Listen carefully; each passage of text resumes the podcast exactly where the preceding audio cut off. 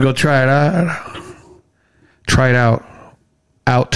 Putin! Putin. Oh, you heard that? Oh yeah. You- I, am curious if it's going to pick up our voices Where? on this recording right now. Stay woke.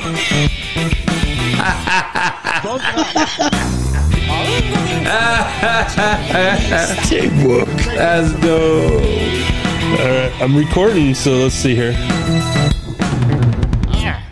Thanks, Obama. October 25th, 2023. Hello, Good Time Culture Podcast listeners.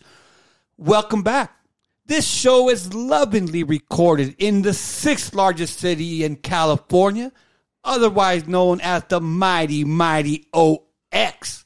I am OG Muttdog. And on the other mic, you're going to find Hollywood. And together, we are your ancient astronaut theorists of record. And before we go, please put place record, sharpen that pencil, get that piece of paper, maybe even scroll it into the wall. Make sure that everyone in the house understands and knows this one thing that everything, and I mean everything that we speak about on this show is protected opinion. All right, Hollywood, let's go. That's right. First Amendment over here. Welcome, welcome back, Nonsense Nation. Uh, we love that you're coming back. We're we're very excited to do this Dude. show. You seen the numbers? Have you seen the numbers? welcome back to the trenches of the spiritual wars, aka the culture wars. Uh, all glory to God over here. We uh, we got to say that from the get go.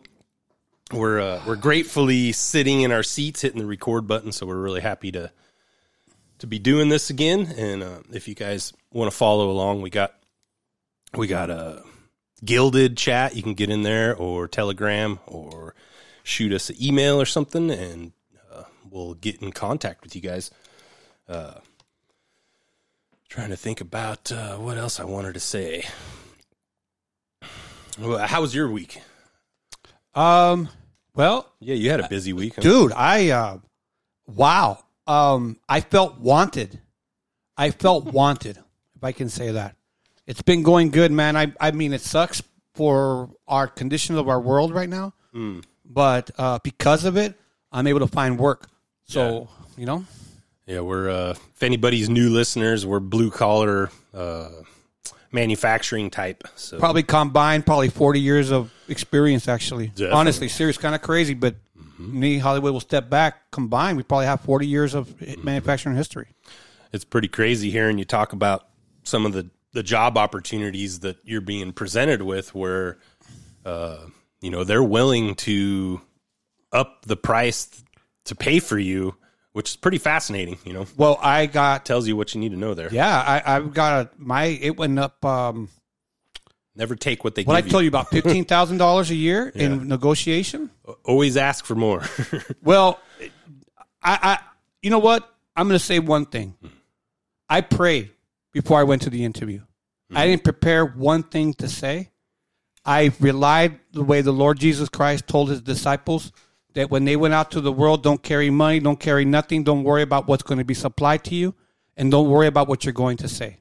So I put it all on the on the on as they said to the feet to the Lord and asked him to please guide my link my language, my words, what I was going to say. Mm-hmm. And I'm going to tell you guys, I probably came out of two great interviews when I put everything on the Lord and he I'm telling you, magic came out of my mouth. yeah, know? they wanted you. Dude. That's so fascinating, though, that um, you know you. I think a lot of people know this if you're good at your job or whatever, but you know we kind of forget how much uh, power we have in the uh, this agreement that we make with our employer. you know, well, I, I'm, I'm going to tell you something. The the distance between skilled labor and non-skilled labor is starting to become uh, that gap's getting wider and wider. And the problem with the industry right now, if anybody else is manufacturing, is they're hiring non-skilled guys with no experience. And I'm going to say one word where everybody's getting their butts, uh, where they're getting their butt kicked: deburring. The basic of the basic, basically, everyone should start as a deburrer, as a machinist. But that's the one thing that the industry, believe it or not, is getting their butt kicked. And the reason many of the managers and supervisors, guess what? They've never heard a burr. They've never have held a burr knife, have never deburred a part. Couldn't tell you how long it takes. Hmm. And where I my philosophy manufacturing in machining machining is deburring and the saw department are probably some of the most key areas in manufacturing because it starts and it ends with them. And probably two of the least paid uh-huh. positions in a in a shop and, too. and you give a lathe guy, anybody out there that runs a lathe, you guys know how valuable a good saw guy is. Because if you run a CNC lathe, you're depending on that guy to be on his job. Anyways, Mm-hmm. yeah. And two areas that, believe me, get no love, but they're getting their they're getting bit in the butt because of it. So it's just it's I think it's a, honestly it's skilled labor. I mean these people who are here they're going to catch up. But everybody who knows it, it used to be said it takes uh five years to be a machinist and ten years to know what you're doing. Yeah, that's probably the only good thing about all the outsourcing that's going on to China in our manufacturing uh, area here is that the people that are sticking around and actually are capable of doing the job are fewer and fewer because there isn't as many of these jobs around and they're all being outsourced. So, like, I mean, dude, probably right now, but definitely in 10 years, man, if you know technical, uh, you're able to get in there and get your hands dirty and have technical experience also. It's like, woo, you're going to be uh, sought after. Oh, I'm I, well. Hollywood knows my story. I have never known what a pretty girl feels like, but dude, I mean, I feel like I'm walking down the street and I'm being whistled at. You know, cat called. Nice. It is, and and it's right now. Honestly, any manufacturer, this is the same thing we hear with everybody. We've heard people who go on Indeed and put applications out, and dude, dude, don't be afraid to leave those shops, guys, if they're treating you bad, if they're not uh, appreciating you. Yep. Uh, we do return uh, this Wednesday night to destroy your apathy. So if that's what you're looking for, we need to uh, we need to crush the apathy around the world, and um, you know it starts right here. So it starts with speech, and um, like I've said a couple times, I kind of want to keep saying this because in our show here, you know, we get we get pretty heated. We get it. There's really nothing off limits at this point, but I do want to make sure I reiterate this uh, core tenant that used to be, you know, well known and and honored in America. But uh, we may not agree with your opinion or your speech, but we will fight for your right to say it, to speak it. So. At least I will. I don't know if uh, my dog's over there Well- uh, thinking the same thing, but Well, like my know, the- grandfather said, used to say, and there's two great stupid people standing there arguing, just Mm-hmm. turn around, and let that one stupid person argue. So I understand your point, but we Mm. as far as engaging, yeah, like I said, I'm more talking like these these protests that you see the, it's the exactly the same Palestinian thing. stuff. Honestly, because there's no Just- logic in these protests. just- there is no logic. Just let them express themselves. We see exactly what's going on. You know, it's exposed for everybody to see, and that's uh, that's the key. You know, uh, and then we can push back and have conversations about you know why you're wrong or you know why you're you're not thinking of everything or whatever the the discussion would be. But at And this point in America, we've noticed this that uh, there's no discussion anymore. It's like as soon as you find out someone doesn't believe what you believe in, you kind of uh, you ignore them at that point because they're you know racist or whatever, you know, homophobic or whatever Well- the thing is, anti-Semitic. but uh, Well, it, it's, it's like important to me because I, I really as much as I don't like some of the speech that I see, it's important that everybody has that right. I believe. Well, to you- have the do you believe First? Amendment, to have the First Amendment, we have to have a second, a, a healthy Second Amendment. There's a reason why we're allowed to have guns to protect the First. I agree with many of the things. Um, actually, um, I forgot about half the stuff you just said. Yeah, because you weren't listening. No, I was listening to what you're saying, but it was You were like, thinking eh. about what you were going to say. No, I actually wasn't listening. So I was listening to that tattoo. I was reading that tattoo on that guy's eyebrow. Yeah.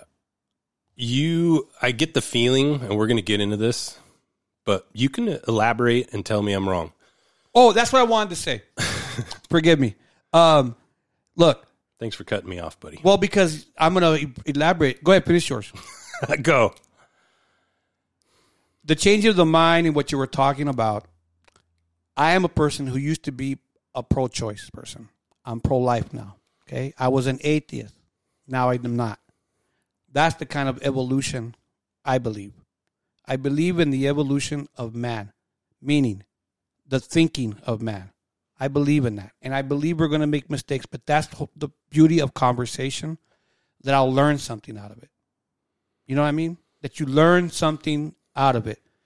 It may be a word, it may be a sentence, it may be a, you know, maybe something. You'll learn something from it. That's what you're hoping to go away from a, a healthy conversation. I don't have to agree with you, but if you go away with something, and I go away with something, honestly, within the conversation, you hear something in there, you go, okay. Then that's, I believe it's healthy. Yeah, I'm just concerned that, um, especially with the, you know, it's just been a, a succession of uh, f- free speech crushing, uh, you know, catastrophes from Ukraine to COVID, and now I see Israel is very similar, where there is a large segment of the population that wants to shut down speech for certain people, but allow speech for others. And it's uh that's kind of what I'm getting at. And I, I, you know I don't agree with that. So as much as I don't uh you know I'm not pro terrorist or anything but you know I, I, I don't speech understand. is important Okay, I don't understand this. Um, we're gonna we're gonna get into this conversation. I don't understand how people want to say everything you just said and then say at the end, "I'm not pro-terrorist," and you're going, "Okay, this is what that whole point you just made doesn't make any more sense because what I, I what I I do not understand is the blind side or blindness they have when one person is attacked over another. And right now, our society, we Hollywood earlier played me a video of a. We're going to play it about a man attacking a woman. And who's getting more sympathy? The woman that got attacked, no sympathy for her. The criminal gets all the sympathy because something went wrong with him. Something he there's something that is in his life that happened that caused him to do that to that woman. Mm-hmm. And then it's that woman's job to just turn the other cheek. Well, when, when is that going to stop? When are we going to hold the person that hurt that woman responsible for his actions? We're see, we're not holding no one responsible for one's actions. well you're getting into some other stuff I'm talking free speech Well, that's all I'm talking dude It you're you're, it you're it- it- dragging it into no, Israel and no, no, it and- doesn't. see, no, see, Yeah. you can't section it off You like just this. did. No, you did. well everybody heard it so- No, you want to section it to one thing. No, when First it's just Amendment. not freedom of speech. Who's being? Yeah. I, I, this is. I don't know what you're talking about. That is, uh, yeah. do yeah. you okay so this is a very simple question okay. do you believe that pro-Palestinian protesters should be allowed to protest in America? Why not? So you, that's a yes. They should be able to. Protest. What did I just say? Why not? Yeah. Why not? Why can't they not protest?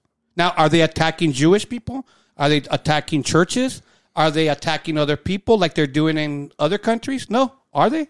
Now, if that if it goes to that, so are we going to then say Antifa has the right to protest too? Mm-hmm.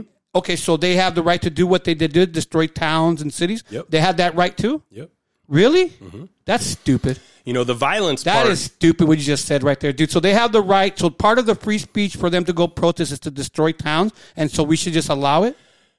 well, violence should never happen. But you just said you're okay with it. Well, it's free speech. That, You know, I no, dude, no. See, you want to take free speech that there's no consequence for nothing you say. No, that is. No, there's consequence. Is there? Oh yeah, No. What consequence do you want? dude. I'll call you out on the show if you're an idiot online and you're an idiot Dude, that's on not. the You're, street. now you're taking it. a We're, I thought we're talking about about freedom of speech I with am. Palestine and Israel. I am. What does this have to do with what you just trying to bring in? because everybody should be allowed to speak, and then I should be allowed to make fun of them when they say stupid things or do stupid stuff. Okay, dude. That's that's how Okay. that's how freedom works. Yeah, you know, you're so. allowed to say Oh, stupid so things. they're too. allowed to, uh, dude.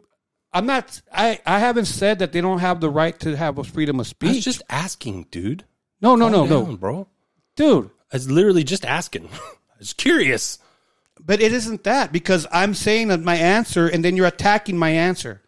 So I'm going. This is what I say. Oh well. So you don't believe in this, and you don't believe in that. So the logic to me, what I'm trying to spew here is, so you agreed. I we both agree that freedom of speech, and if anybody wants to protest, go ahead protest. Mm-hmm. But when I asked you if Antifa is, is okay for them to destroy cities, you said, yeah, that's okay.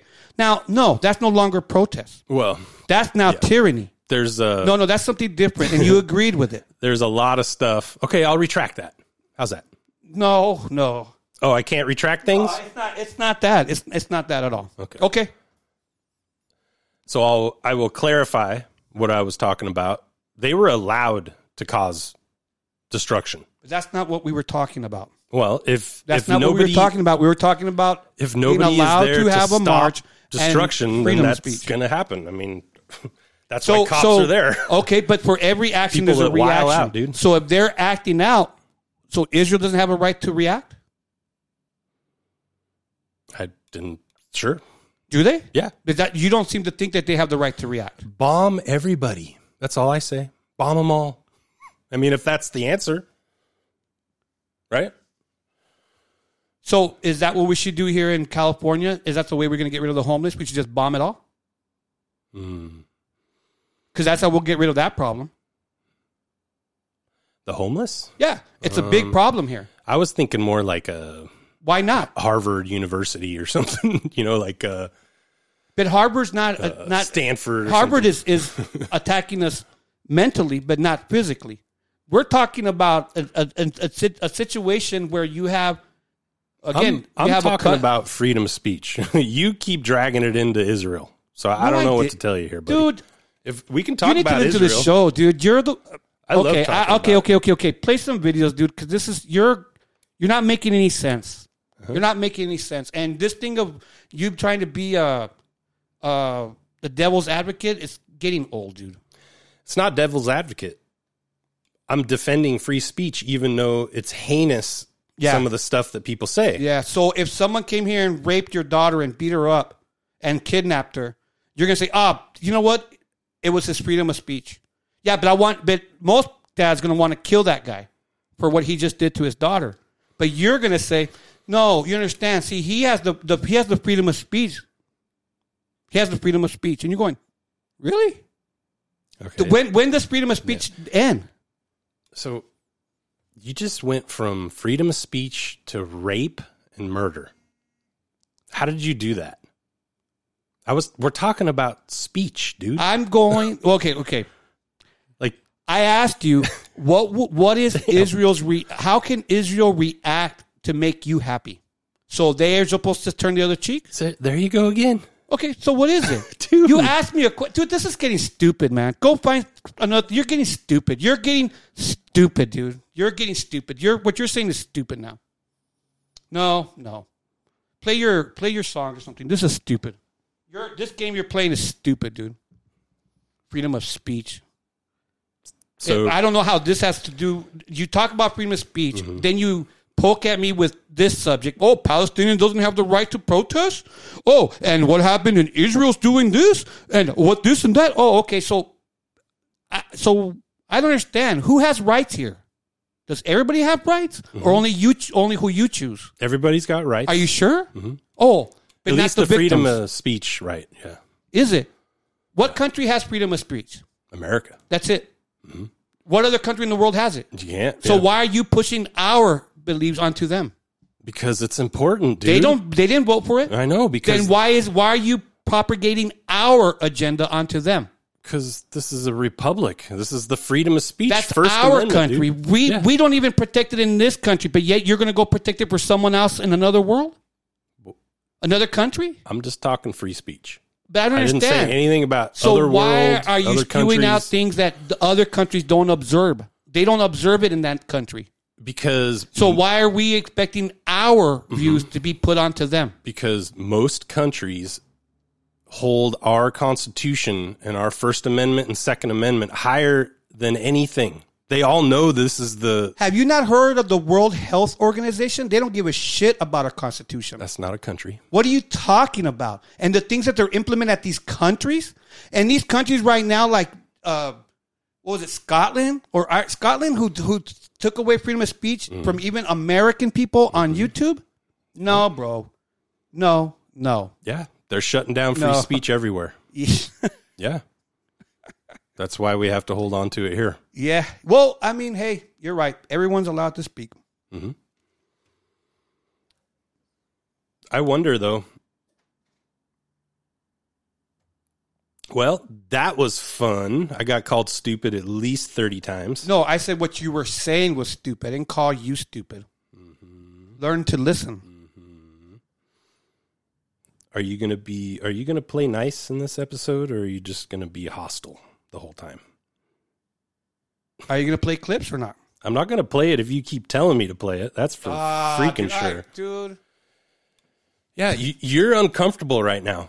I'm not uncomfortable. Uh huh. No, Yeah, no. that's why you want me to keep playing this over and over again. What uh, you want to go continue circle and circle with this? What exactly? Okay, freedom of speech. Everyone in the Middle East should have it. How do we implement it? Uh, you you don't be afraid to speak your mind. You know, that's basically what we're doing here. But you're telling me that to shut my mouth up, and I'm not allowed to say that. I gave you my opinion, and then you're just rolling off how I'm not letting you play a video. You're not going to play a video if I tell you to do this. That's what you're you're stifling my freedom of speech. You're okay with that. You don't want me to speak out. You're saying that I can't speak out, but you want to talk about freedom of speech. You know this is being recorded, right? Yeah. Okay. You're going to hear this tomorrow. Okay. And you're going to hear what you're saying right now. All right. Okay. I haven't said much. No. you've said a lot more than I have. But but you so don't you know. but it's amazing to me that my freedom of speech don't matter to you, but Dude, I've let you talk for 10 minutes but straight. you're attacking everything I'm saying. I'm not attacking no. anything. You're not. I'm trying to like establish even though it's ugly and not cool that people protest for terrorism. I was asking you, do you do you believe that that's a free speech thing? That sh- people should be able to do that? What did I answer? And you said yes. Okay. So it's good. That's that's what I wanted to hear. See, that's the thing. What is it you said right now? That's what I wanted to hear. There you go. Yeah. That's not freedom of speech then. It will It's what you want to hear. to be honest with you, That's dude, not freedom of speech. if you were to disagree with free speech, like what's the point of the show? I mean, like serious. If we can't express ourselves and be wrong about something at a certain point in time, you know, this is this is uh most people don't say anything. They just keep it in their head and they're scared to speak up. You know, so if we create this environment where people don't they don't want to speak up about anything. You know, it's too dangerous to speak up about anything. Then Have you not watched how are we going to have conversations? Have you not watched YouTube or any who's not speaking up? well, I think a lot of people are afraid to say anything in this whole situation. Dang, here. dude, YouTube is full of commentaries on Well- both sides. Well, there's definitely so who's afraid of saying anything? There's definitely uh, you know, there's sides for sure. I just uh Okay. I don't want to pick a side. I just want to be able to hear both sides and not be not have one side be censored or uh, you know said you know told that that's not the narrative, so you can't believe that. You know that there's been way too many times where the narrative was completely wrong, and uh, I don't know. It just I I'm I guess I should have led all this off in the beginning to to say that I did actually that it really concerns me, and I can see how this is a, a repeated beating of our ability to speak up and speak our mind. Uh, you know, they shadow ban. I mean, we know about everything that's going on the, the Twitter files, all that stuff. So I look at this and I just go, oh, this is just another way to divide us and make us not talk to each other. You know, because it's it's too emotional to have any discussion. I mean, I haven't heard any discussion between these, you know, what you're talking about the whole Israel thing. I haven't heard any discussions that were like civil.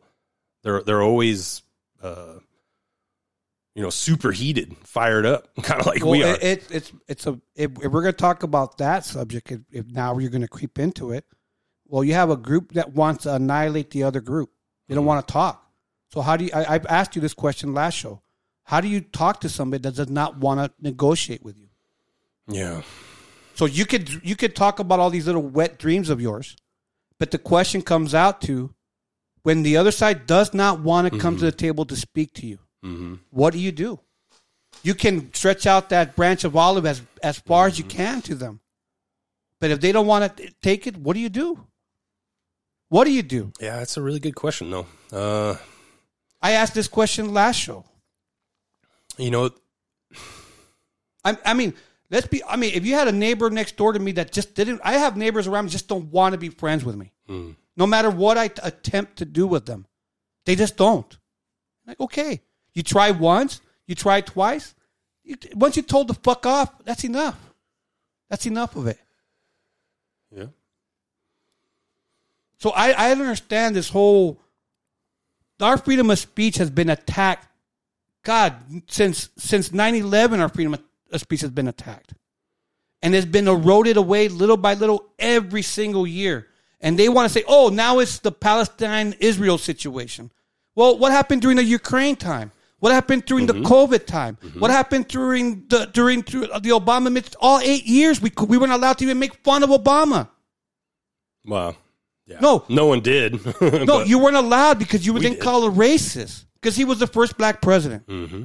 So It's our just- freedom of speech has been eroding little by little, and it seems like any excuse they they have, it doesn't. Our government, any excuse they have, oh, this has happened over here. Oh, well, now you can't talk about this. It, it's it's the same tactics they've been using no matter what conflict. They use that conflict to continue to push on their agenda. Mm-hmm. While you're right, this is being blinded us. This is taking us all eyes away from all the problems of our own country. But isn't that what it's for? Yeah, this is I think a good question is what is this what's the what's the end result of this? Maybe there's no reason you know it's that it started, but what is the end result? And that's the that's the toughest thing. I don't know. I told you on some of the episodes earlier that years ago I went to our local library and I was teaching my kids how to use that. You know, the I forget what it's called. Those you can see all the old newspapers Yeah. rolls, mm-hmm. and you see the films, right? And I looked up my birthday, the- Microfiche. microfiche. And I looked up the day of my birthday, the day and the year. And in the headlines of our local newspaper, it said, um, Arab hi- uh, airplane hijack. They were dealing of the year that I was born. We're talking about more than 50 years ago. And they were talking about an Arab hijack, airplane hijack. And the the the passengers that they were using as sheep to get their uh, agenda going. You know, free this, free that. Okay. So that's why I'm saying the problem that's happening over there 50 plus years ago I can get you an article on the day I was born they're talking about this. But so it, so now when we're talking about freedom of speech, this whole time we're arguing about it, and we're going to honestly talk about argument. We have heard and we have known since 9 11, again, to repeat myself, that our freedom of speech has been eroded. The same thing as our Second Amendment, they're working on both of them simultaneously. I guess I, I don't see the correlation between 9-11 and free speech. That's where, you know, our rights what is called were the freedom of information? What happened? what's that thing that they, they renew every year? the Patriot Act. There you go. Have, that's That- they allowed them to spy on us. That's definitely anti-constitutional. Okay, so there's 9/11. You want to hear about it more? Remember when? Remember when? Um, I keep on bringing this story. What got Kobe Bryant off the rape charges? That they were able to retrieve the messages of the girl from AT and T because they record everything. Yeah, I remember that. So That they brought awesome. that up. So there, how long has our freedom of speech been been uh, eroding? There you go. I guess to me, like releasing our information like that, or uh, you know, gathering information is one thing.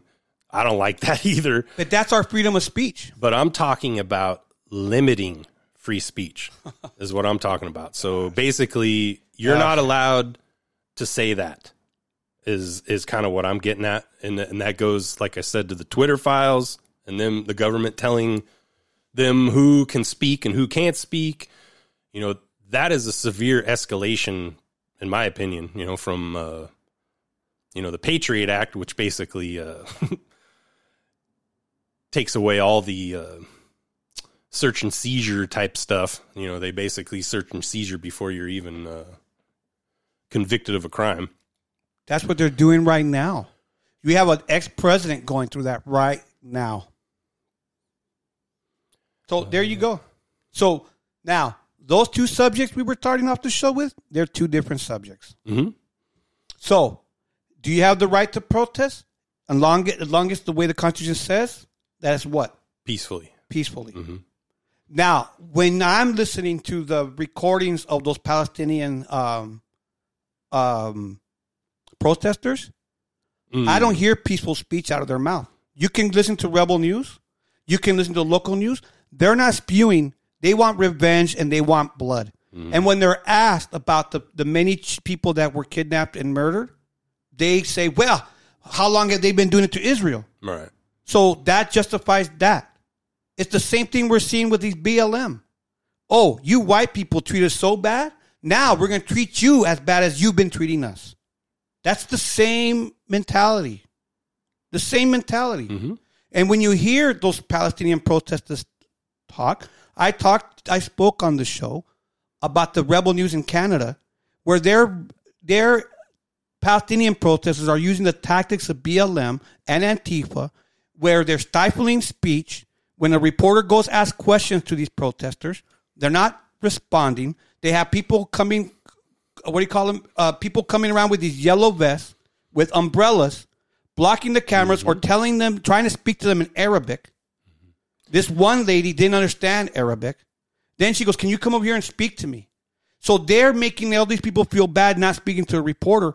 The same protesters, supposedly, who are protesting for Palestine, are stifling the speech of their own people Oh yeah. protesting. No, that So it's the same tactics the- that we've been seeing for already, and it's the same faces doing it. The the left would love to shut down my freedom of speech. No doubt. you know, So- that's that's where, you know, I have to I have to emphasize and I have been that the first amendment's so important. We need to let people expose themselves for who they are. And if you shut down free speech, people can't you don't get to see who they really are. You know what I mean? Like those protesters. We have the know. freedom of speech from God. hmm He says, concerning everything I've said to you, be on your guard. Do not mention the name of other gods, nor let them be heard from your mouth. So there is, you're allowed to have freedom of speech, but even God's telling you you hmm. can't say certain things, or you shouldn't say certain things. There you go.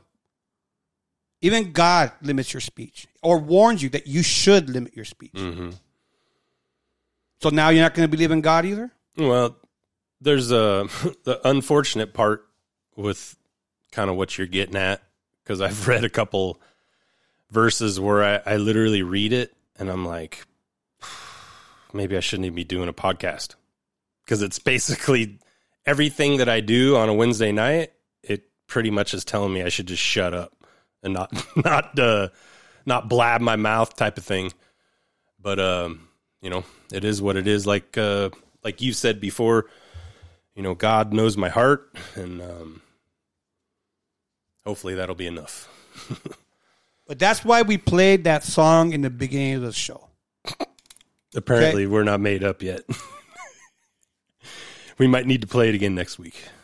Apparently, we did go to a comedy show together Dude. last, last week. So as mad as we were, we didn't even mention that. and as mad as we are, probably still at each other. Shout out to uh, what was his name? Tinfoil Hat. Sam Tripoli, Dude, what a show! Yeah, we- Honestly, what a good show, and the crowd was fabulous. we went and watched. Uh, he was in Thousand Oaks. Uh, Good old fashioned parking lot comedy. Yep, at a parking lot at a brewery, and it was A Sam Tripoli, epic. It uh, was uh, uh, what do you call him? Level of comedian was at a parking lot.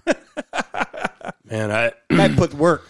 there. Uh, I uh, I pretty much We were starstruck. pretty bro. much laughed the whole time. No, at least dude, during his No, set. no. Yeah. You should have seen Hollywood trying to meet him.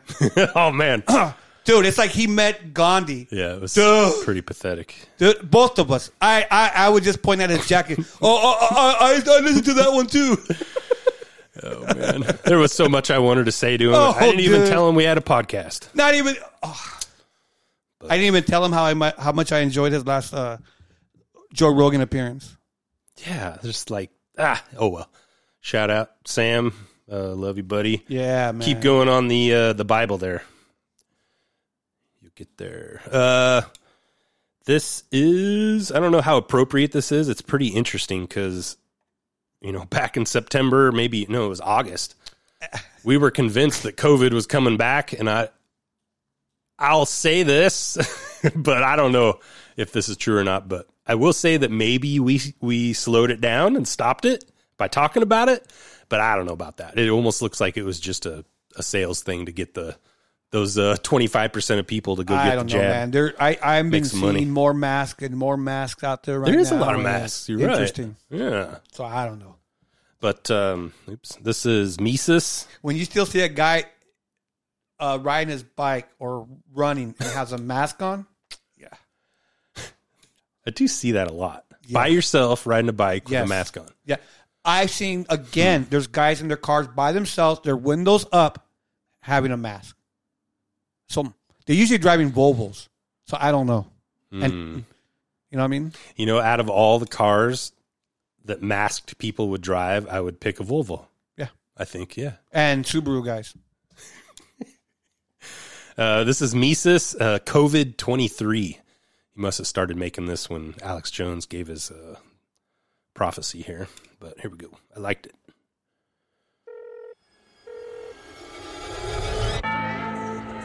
COVID 23.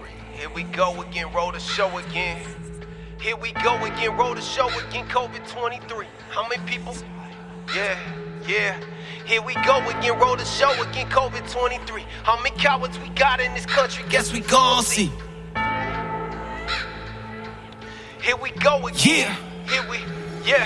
Here we go again, roll the show again, COVID 23. How many cowards we got in this country? Guess we gon' see. I ain't taking that shot if you put a loaded gun in me. Blood clot after blood clot, and you call it conspiracy. I'd rather die on my feet than live my life on my knees. I'd rather die in defeat than surrender over my freedoms. Gotta lock me up before you ever lock me down, and I ain't going peacefully. Matter of fact, man, I ain't going breathing over my cold dead you full of shells if you try to stop my family from me. Made in America, but everything we buy is Chinese, including agendas they selling every night on TV. I'm sorry, let me introduce myself. My friends call me Mises. Why? Cause I'm out here doing me, just walking with Jesus. And I ain't preaching the Bible, but if I was you, I would read it. Cause I see what's written in it, playing out on news feeds. But what I know, I'm just an average Joe that lived down the street. And I don't know no better, cause no letters like MMD.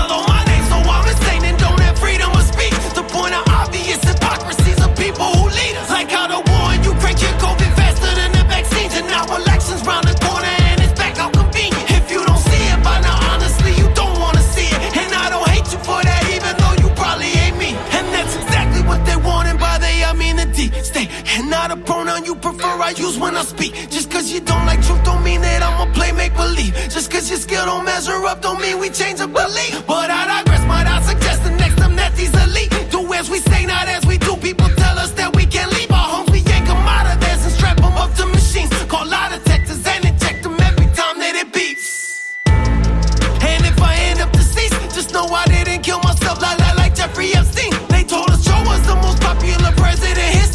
gotta vote for every time he gave kids the creeps. Don't get me started, I'm about to write a dictator three. An absolute embarrassment that Biden ain't been in peace. This dude don't have a clue about where he at while giving a speech. I almost lost my girl, and then he goes and sits on the beach.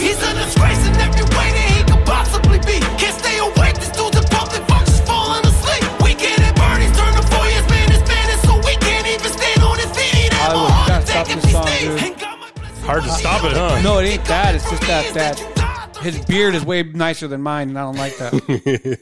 way nicer than mine. Man, that that was uh that was Tom MacDonald level right here. Every one of the Marines that you deserve, and you deserve to be in the dirt for your trees. So don't you dare try to tell me I'm rebelling for no reason. Blood clot after blood clot, and they call it conspiracy. I ain't taking that shot if you put a loaded gun to me. How many cowards we got in this country? Guess we gon' see. Here we go again, roll the show again. COVID 23.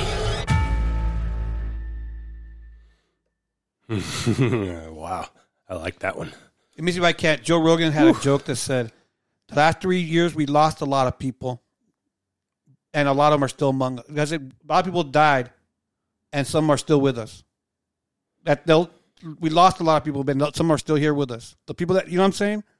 We lost a lot of Like people, but some of those are still here with the same. Yeah, they're still here with us, but they're the ones we lost. Even though they're just here, they're still here with us, but we lost them.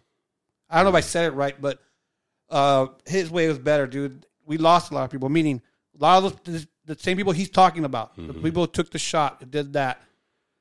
You know, we lost them. They they they they, they bit into it, and they're still here among us. They, they the ones who bid it, who took the shot, are still among us. But they we lost them already through this whole time. They're never going to be able to come back. I mean, It really sucks, dude, because like I know I know a couple people personally that are upset that they had to take it, and and they're not happy. They don't feel good. And they're not happy, and it's like you know, obviously they're not taking it again, but Well, it's like Man, this, it's rough stuff. It's like listening to Jimmy Dore talking smack, talking about all this. well, We were just talking about Palestine and Israel, but yet that guy was a Bernie Sanders supporter. He knew he has to say he was wrong on that, and he took the COVID shot. So I think after you hear that, you go, dude, do I really need to hear your opinions? That's two strikes on you. you're uh, oops, you're losing it on uh, Jimmy Dore. Jimmy Dore. it's just it it becomes an empty argument when you want me to take you serious and take you as an authority of what you're saying, but you're mentioning a war warmonger like Bernie Sanders. He fooled you. Imagine if you would have voted for him. What state would we have been at? Yeah, I listened to that uh, interview that you're talking about there. That was um, yeah, it's so tough.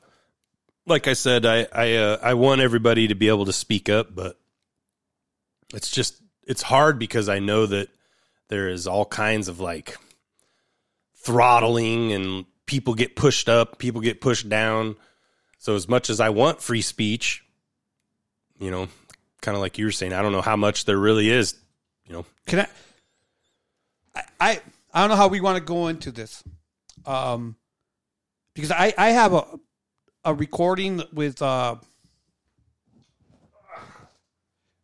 Richard Dawkins and Helen. I'm sorry. Let me get my notes out here real quick. Yes, we have notes, guys. I Helen have Joyce. notes. Have you heard that interview with him? Which I'm curious to think. A lot of these progressive really regard Richard Dawkins as one of their patriarchs. You know, he's been on the side of atheism, and I don't The- know if I know who that is. you know who Richard Dawkins is? No. Sounds familiar, but Oh, I can't like pretty smart of, dude, uh, man. I've heard his debates. So what I like about what I'm about to play is that this is an atheist, Richard Dawkins. There it is. Uh, evolution biologist. That's what he is. Interesting man, because he doesn't believe in God, doesn't have any faith. He'll start almost all his things like that, but yet, the today's thinking, he calls it weird. Hmm. You know what I mean? And as a evolution biologist, He's speaking about the evolution we are at this point. And the way Tony the Word was talking about words and how they're changing so many definitions, but it's going against logic. You can't fool a mathematicians because they live in the real world. They lived in zeros and ones and they have to add up. So can I play this real quick? Sure. And one fateful day in 2017, the editor sat down beside me at lunch and said, Why do the kids keep coming home and saying such and such is trans? And I said, I have no idea. Shall I look into it for you? And my first attempt to find an author, I found somebody who had been through a lot of queer theory and gender studies at university and managed to write three pages about people identifying as male or female, man or woman, without ever mentioning that sex is about reproduction and that the sexes are reproductive roles and that they're evolved categories. And I had to bin that piece and I ended up writing it myself. And by this time I realized that there was a lot of very odd stuff happening here. And that turned into my book, which came out in 2021. It is a very odd phenomenon because um, I'm used to continua wherever I look. I mean, there's tall versus short, fat versus thin, old versus young. All these things are a, a smooth continuum. Um, the one thing that isn't is sex. I mean, sex really is binary. There's no question about it. You're either male or female, and it's absolutely clear. You can do it on gamete size. You can do it on chromosomes. Um, and so it is, to me, as a biologist, distinctly weird that people can simply declare, I am a woman, though I have a penis. Um, that, that seems to me to be a, strange distortion of language because we, language is useful as something to express your thoughts clearly. And so I'm bewildered by it, and I was fascinated to read your book, and, and I learned a tremendous lot from it. And While I'm about it, I could recommend a couple of other books. Um, Irreversible Damage by Abigail Shrier, um, about the, particularly focusing on young girls and how they get um, misled. Okay. The reason I, I bring up Richard Dawkins is real simple. Is that in, in through my whole life, me being a Christian, he's being an atheist, I've seen so many debates with him between believers and non-believers. And this man has never wavered. He he doesn't believe in God. He doesn't he- for all his professional career he does does that. Okay? And to think that this man would ever have anything in common with anybody is interesting, no? Because you're wondering, like, now all of a sudden, if you hear Richard Dawkins speak on this topic, he sounds like the rest of us. We have a common line somewhere with him. Mm-hmm. You know what I'm saying? There's a mm-hmm. common line with him here Yeah. between an atheist and a Christian, but there's a common line Yeah. where he, being a pra- pragmatic mathematician, can't make sense of the world that's going on around him right now. Now, I'm going to play one more and I'll stop. So that was basically the question that got me into this in the first place. And I mean, I've been thinking really almost full time about this for about five years now, and I don't have a pat answer for you. I think, like a lot of interesting phenomena, it's a lot of things. Um, I would say that when I started to write about it first, I quickly realized that this wasn't treated the same way as anything else. Like just asking very obvious questions, like, um, don't you think that if we allow people to self identify their sex, this will lead to, for example, destroying women's sports or putting rapists in women's jails? People would turn this back on me and say, You think that trans people are predators, or you think that trans people are in bad faith, you're a bigot. And I hadn't experienced this before in, at that point, about 14 years as a journalist.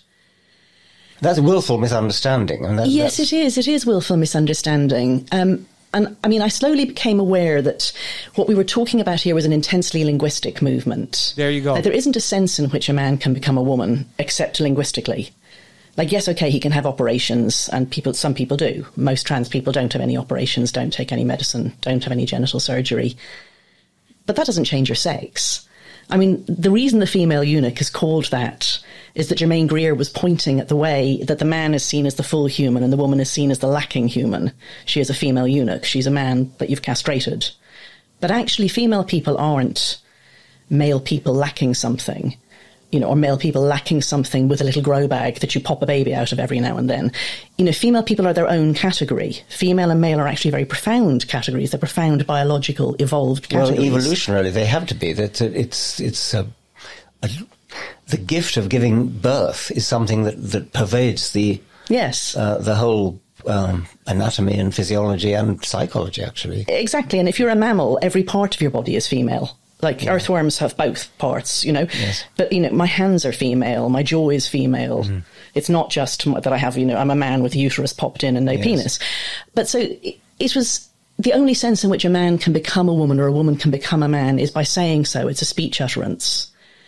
And so I've come to see, I think there are many things happening here. There's things happening in medicine, in politics. But one of the things that's happening is a long run, maybe two or three century move towards seeing categories and classification as inherently oppressive. So people think, you know, hmm. So this is Richard Dawkins and Helen Joyce. Helen Joyce did a great interview also on Triggernometry, which is a little more entertaining. But I enjoy intellectual conversations like this, especially two great mathematicians like this. Richard Dawkins being a bio- biological, or excuse me, evolution biologist, that's a mathematician. So they live in the real world. And this is why the argument is so interesting, especially since we've had um, uh, Tony the Word here, and he how he specified about how our how our government is changing linguistic to change our behavior. Yep. Defining, redefining words for us. Again, I really I didn't know. I'm telling you, I thought he was kind of like, okay, yes, he's this and that, but we actually have a common line. hmm Interesting, right? Yeah, to show we have more in common. it's fascinating too because, like I was saying, they're like come at it from different angles. You know, we come at it from kind of the e- good and evil side, and he's coming at it from more of the you know biology side. Where you can't you can't say that he's being persuaded. He's a number guy. Both of them. I- I, could play more. I've got it. It was so fascinating hearing them to speak like this. And what was interesting to me, if I may add one more, as I told you, I read the commentaries, and many of the people who live in this world that like to hear academia like this, that live in that world, the comments were, finally, someone is saying what I'm not allowed to say. Every one of my friends are liberal, and they have this, and it, and it doesn't make sense. These are the commentaries I'm reading. They don't make sense to me, but I can't express myself like this because I'll lose my position. I lose my. These are I think these um, are two people, honestly, in the intellectual world are very high. Especially Richard Dawkins is no joke. Yeah, I don't. I don't think you uh, meant to do that, but you know, it's very. It's another one of those free speech killing uh, ideologies or narratives. Is that uh, Black Lives Matter trans stuff, where you're not allowed to, you know, if you say, "Hey, I don't, I don't want to put a they them on my my uh, email signature or whatever," your company will like get mad at you. But the freedom of I don't know. speech, the they might, freedom of might speech is reprimand altering your speech. This isn't. They're altering your speech. You know? You know, they're changing. Like I said, I have a, a whole thing of of uh, of decime, and people now want to use it. Oh, it means no, no, no, no. It's one out of every ten. It's a mathematical word, but it's these mathematical terminologies that they're changing. These these concrete. Yeah. That's definitely happening, like you said, the words, but I'm just more I'm more talking about that um that fifth gen- generational warfare that we've talked about where your mind before you even say anything, you're telling yourself don't say it. Well- so so you're already battling you know, and that that's the part that cuz I I forgot all about that with Black Lives. You could not say no, white white lives every all lives matter. You couldn't you couldn't say any of that. You couldn't Since the Obama administration, I remember that Saturday Night Live was not allowed to make any jokes or fun of the president. Mm-hmm. And if you know anything about that show, I grew up watching that show since the early 80s. That's all they did is make fun of presidents. That's when it started going downhill. And when Obama became, all of a sudden, no one was allowed to say. And when they found out that we were controlled our speech, then it's been on turbocharge ever since. Yeah, uh, hasn't been funny since they did that. There was um, someone was talking about when Obama came in. I'm trying to think of what scandal was going on. There was something going on when he came in where there were reporters kind of sniffing out. Uh, geez, I'm trying to remember what it was. It may have been the um, the dude in the limo or something. You know, the, the Barry's Barry Soetoro's buddy in the limo. Oh, remember But- that guy? No one talked about that guy no more. But at a certain point, the the like staffers of Obama in the White House straight up told the journalists that if you if you want to have any access to the president, you will not write any bad things about the president. and that's kind of how they at least the mainstream media, that's how they controlled them. So Well- if you want access, you got to be nice. But it, then it, it then it parallels with what happened in Florida with that school shooting, where the kids didn't go into that, the, the police officers didn't go into that school. They stayed out, oh, the and Pulse we've- nightclub. and we no no the Oh, school, the school the one. school, and Yeah, that they was the found out that that kid had a lot of problems. They had arrested him, taken him, but they never reported it Mm-hmm. because they wouldn't get no money from the Obama administration. You had to prove that hey, my theories are working. Understand that? Because if you report crime, then my theories aren't working. The whole country needs to know that my theories are working. And what's happening right now in the DAs, especially like in Long Beach, where you're going to play a, a video a little bit later about the about getting if we get to it, we're an hour in already. yeah, dude. If you see that, this, this it's anyways. All right. So uh, along the lines of Muttdog's uh, woke words that you're allowed to use and not allowed to use, this I is say that. I this talk- is uh, Arkansas, I think we may need to move the show to Arkansas, bro. and this is Huckabee Sanders signs order banning woke terms like pregnant people. What? making that point. On the left, women have taken a back seat to political correctness. It's why Senator Irvin and Representative Barker had to pass the Fairness in Women's Sports Act to defend our girls across the state. Mm-hmm. They're using nonsense words to erase women and girls, and more importantly, to erase our voices and our experiences. Today, we're taking a stand against woke nonsense. What frankly started as a fad among a few grad students has seeped down into hmm. corporations, the healthcare industry, and increasingly state government. Mm-hmm. It's demeaning to women, and it needs to stop. In a moment, I'll sign an executive order banning a number of all sorts of ridiculous words from state government documents. Those include words like pregnant people, laboring person, Let's go. birth giver, and several other nonsense terms that have Dang, dude, Uh, she just spit it out, spit out nonsense so much. That should just be. Uh, I need to get some sound bites from that one. Hold on, man. That's impressive. Just to back up what this lady is doing, let, let me play. Sorry. Hold on, I'm not done yet. Some on the Ah. left will accuse us of being nitpicky, that Arkansas should just lay down and accept the cultural revolution without complaint. I say it's the exact opposite. It's the left that decided that woman is a dirty word. It's the left that decided we needed to toss out basic biology and basic grammar along with it. I think they're just mad that conservatives are starting to fight back. And they better get ready because we're just getting started. There you go. Now you can do your thing. I hadn't come across this at university. As I say, I studied mathematics. And uh, you know, I spent my time proving theorems and defining my terms very carefully. So I was blissfully ignorant of the fact that significant numbers of young people are being taught this sort of nonsense. But they come out of it thinking that somebody who says, look, there are two sexes and the sex that you are is the sex that you were conceived as, they think that what you're doing is imposing social roles on them. So I was brought up to think that what was liberatory and what was progressive was to say, well, this little person is a girl. Let's not let her stop that. Let's not let that stop her doing anything.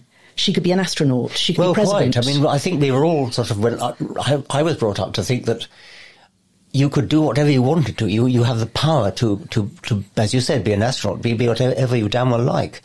And it's as though this trend now is reverting to stereotyped girls like pink and boys like blue and boys like playing with with Meccano sets and it wasn't what I wanted to play because she, she, I wanted to play the uh, clip I have that piggybacks on uh, Governor uh, Sanders' uh, speech here because she starts talking about exactly what she's saying about words and speech and how they're using that to alter our laws, our our rules of conduct, everything by the verbiage because it's the verbiage as she said earlier that is the only thing that confirms them. Mm-hmm. And if you don't, she, and if you don't confirm it, that's the problem. They want the whole world. Dude, she continues talking. It's a wonderful interview. And I really highly recommend listening to Helen Joyce's interview on Triggernometry. It is beyond eye opening. It might actually get you angry. So this actually came out last week, I think, Yeah, but we never yeah. covered it. But Sarah Huckabee out of Arkansas once again announces Chinese seed company Yeah. must give up Arkansas land. Uh, this is what I want to see more of. I want to see more uh, MAGA. Let's go.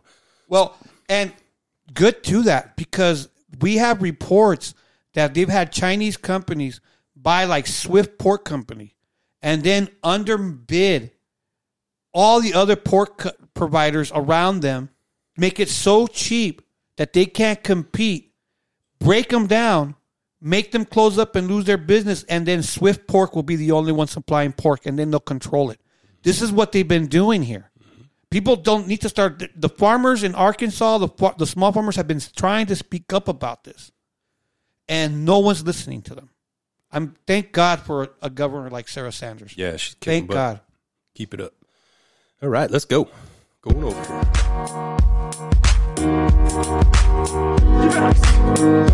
That's awesome. All right. God save the Queen, man. All right, we have a new Speaker of the House, everybody. Interesting. Very, very interesting. I want to give uh, give shout outs to the the MAGA crowd out there that everybody laughed at and said that you guys are ruining the country and you're ruining the Republican Party and I can't believe you guys are doing this. Oh yeah, turns out we got a better Speaker of the House now. I hope. It is. I oh, hope it's- sh- a, sh- a wolf in sheep's clothing. on, on the outside at least yeah. Yeah. i mean you don't know what's on the inside Nope. but actually you do a little bit check this out this is hakeem jeffries which is the democratic basically the democratic leader of uh, congress so he was he was uh anyway uh check this out though this is fascinating you want to get a little insight on uh sorry guys let me get his name you want to get a little insight on Mike Johnson, the new Speaker of the House? Check this out. Look at today, you're about to go take this vote. There's these rumblings that maybe today they will have the numbers. Um, what can you tell us about that? Obviously, you don't want to scoop yourself. We'll go follow it today. But what can you tell us about that, about your working relationship with their newest nominee, their potential speaker? Well, Mike Johnson, uh, who's their newest uh, nominee, has a very uh, pleasant demeanor in terms of how he communicates, but his voting record uh, is as extreme as the most extreme members of their conference, with very few exceptions. Uh, and I think you know what we'll see is that if they are able to get to the number they need to get to today, 217, um, you know that Mike Johnson is someone who, like Kevin McCarthy, like Steve Scalise, like Jim Jordan, uh, voted to overturn the 2020 presidential election. Uh, that Mike Johnson, similar to all of those individuals, has a track record of trying to undermine Social Security and Medicare and in There you go, people. That's how they things that are keep you connected to the fabric of our country uh, and in them as we know it. That, that Mike. Johnson, probably more so than almost any other member of the House Republican Conference, wants to criminalize abortion care and impose a nationwide ban.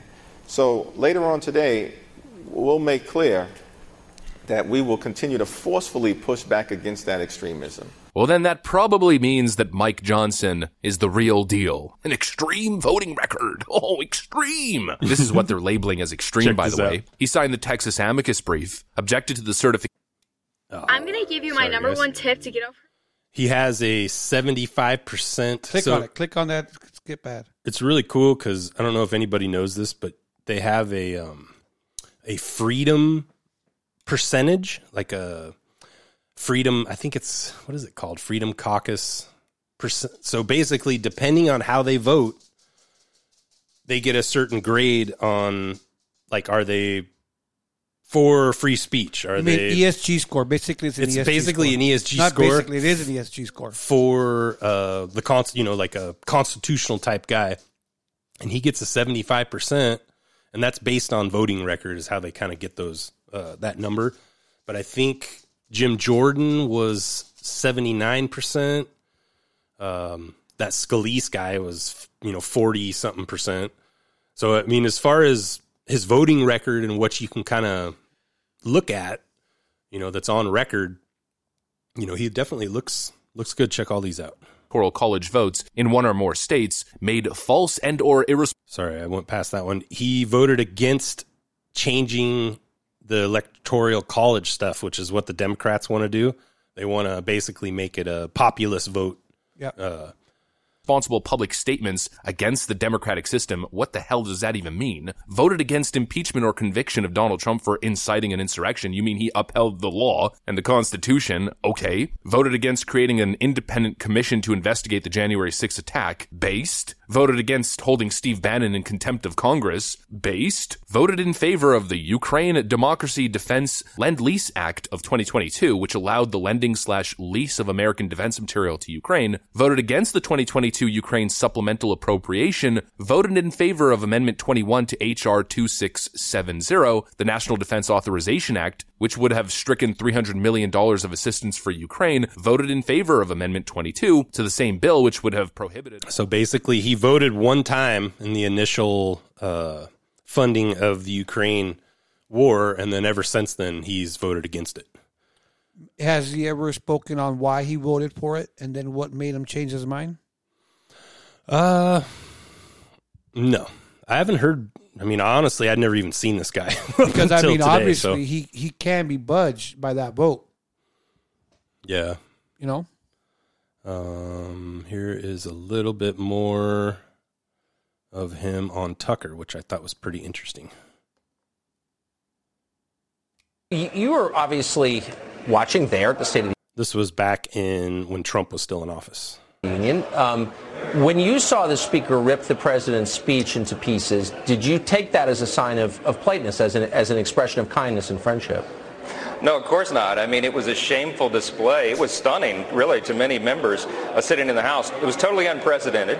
It was shameless, and it was also unlawful, Tucker. Um, you know, a lot of people have been talking about this the last 48 hours, and I did a little legal memo to point out to my colleagues that she actually committed a felony when she tore that, that paper up. It wasn't just any copy of the State of the Union address. It was the copy, the original. And we have over two centuries of custom and tradition, and of course the Constitution that calls for the State of the Union address, uh, that, that when the president delivers the copies to those top legal officers, the two top legislative officers in that Right. co-equal branch of government, those are the official documents of the House. And if you tear those up, you violated a specific statute in the That's Pelosi standing behind Trump, tearing up his Well, speech.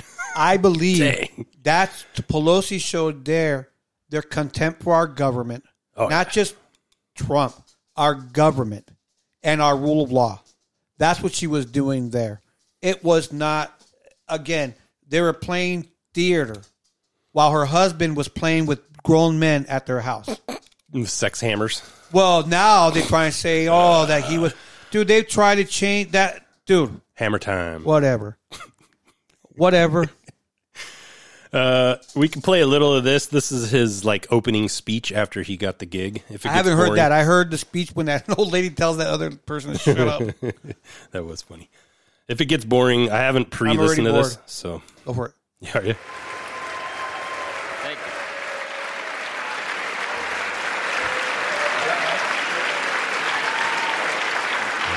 That's a lot of clapping. Sit down, everybody. gotta stop clapping too, man. It's getting annoying. Every time they talk, and they like, dude, stop. Thank you all. Uh, first, uh, a few words of gratitude. I want to thank uh, Leader Jeffries. Uh, I do look forward to working with you on behalf of the American people. I know we see things from very different points of view, but I know that in your heart you love and care about this country and you want to do what's right. And so we're going to find common ground there, all right?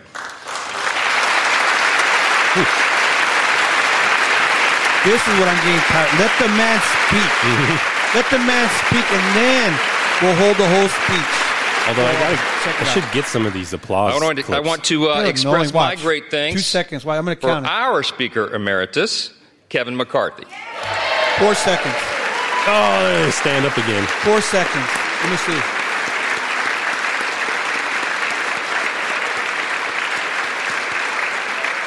Okay, this is getting annoying. Kevin Can't do has this dedicated anymore. over two decades of his life to selfless public service. Yeah, yeah, yeah, yeah. yeah. those years Well, it should be uh, fascinating to see because he is big on the border.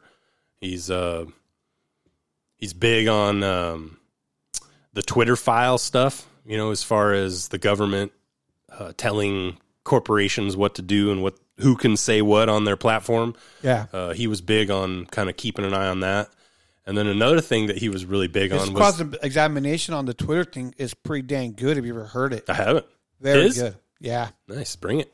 I'll try. I'll, I'll look for it. It's an oldie but goodie.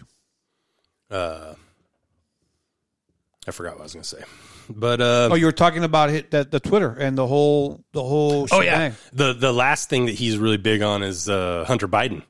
Really? Oh man, he like was Well, he- going after the Biden. So His should speech, be fascinating his here. speech before the vote was saying that he called him a pretty much a criminal.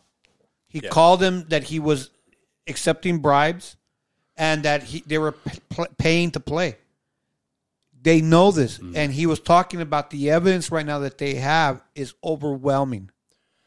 So I guess one way we can tell if this guy's legit or not is how quickly are we going to get Hunter Biden as a wit- witness giving a statement? Because I want to who's see listening that. to the show who doesn't know how our structure, the House has the right and the only right to impeach the president. They're the ones who Mm-hmm. decide this. Dude, I'm so happy.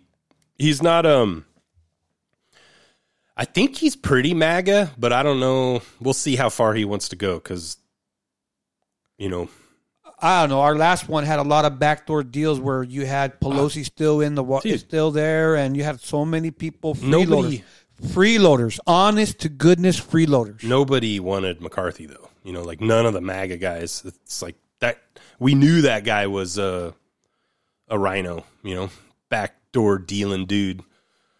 So uh release the January 6 tapes, please, Mike Johnson. What we do- need, um, we need uh we need to see those. Are we gonna transition? I got a, a a Tucker talking about our government lies and are they going to finally be spoken about? Hey, we're still kind of in politics here, so Okay, here we go. Tell what you think of this. Now that we know that it was not, in fact, a pandemic of the unvaccinated, now that we know that Ukraine is not actually winning the war against Russia, it could be time to revisit some of the other slogans we've been assured are true and ordered to repeat. Are they, in fact, true? Did, for example, a racist white cop actually murder a man called George Floyd, a civil rights leader, in Minneapolis on Memorial Day of 2020? Now, we've been told that that happened, told it relentlessly for more than three years. So at this point, we've been told it so much that pretty much everybody seems to believe it. And because everyone does kind of believe it, a small group of people has been allowed to make massive changes to American society. They include, but are not limited to, decriminalizing stealing, defunding the police, adding a new federal holiday to the calendar called Juneteenth, the ceasing of hiring all white men in corporate America, and of course, significantly, they also sent a cop called Derek Chauvin to prison for more than 40 years. He would be the racist white devil who murdered George Floyd.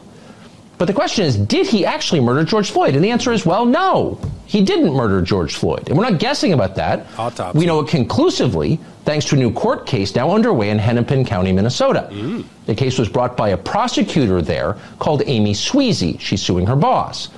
So the case is not actually about George Floyd or Derek Chauvin, but it tells mm. you an awful lot about both of them. In her deposition, which you should read, Amy Sweasy describes a conversation that she had with the county medical examiner, Andrew Baker, right mm. after George Floyd died. Quote, I called Dr. Baker early that morning to tell him about the case and to ask him if he would perform the autopsy on Mr. Floyd. Sweasy recalls all this under oath in the deposition. Quote, he called me later in the day on that Tuesday, and he told me that there were no medical findings that showed any injury to the vital structures of Mr. Floyd's neck. There were no medical indications of asphyxia or strangulation. Oh. In other words, George Floyd, according to the official autopsy, was not murdered. He died instead of what we used to call natural causes, which in his case would include decades of drug use, as well as the fatal concentration of fentanyl that was in his system on his final day. He swallowed it. So this was not a killing. It was yet another narcotics OD in a country that records more than 100,000 of them every year. The medical examiner clearly understood that and, in fact, articulated it. And Sweasy explains. He said to me, she recalls in the deposition, Amy, what happens when the actual evidence doesn't match up with the public narrative that everyone's already decided on? and then he said, quote, this is the kind of case that ends careers. In other words, everyone lied about it from the very beginning. The people who knew the truth hid the truth and allowed the revolution to proceed. Now they've been exposed. Now we know the truth. What happens next? Well, they're going to ignore it. The Biden administration just issued a long purple statement celebrating George Floyd's birthday. He's a martyr. Despite the fact we know that he was not murdered. And by the way, dang. Interesting, right? I mean, luckily we were talking about it two years ago when that happened, three years ago. But uh, yeah, But I mean, every black guy that saw that was like, "Oh, that, oh, man, that was police." And you're going, "Well, here's the evidence." No, and now a poor man is sitting in prison for 40 years over a a president's lies, Mm-hmm.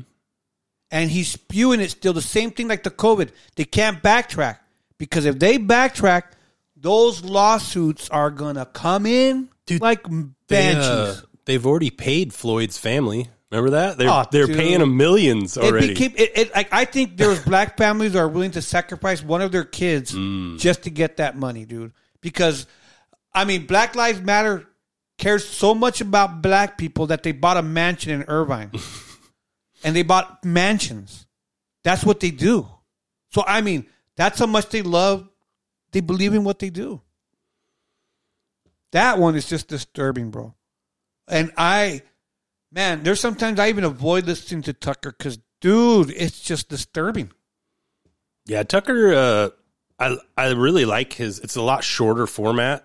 I I just the point, huh? Kind of stopped watching it. I need to kind of get back on it. Uh,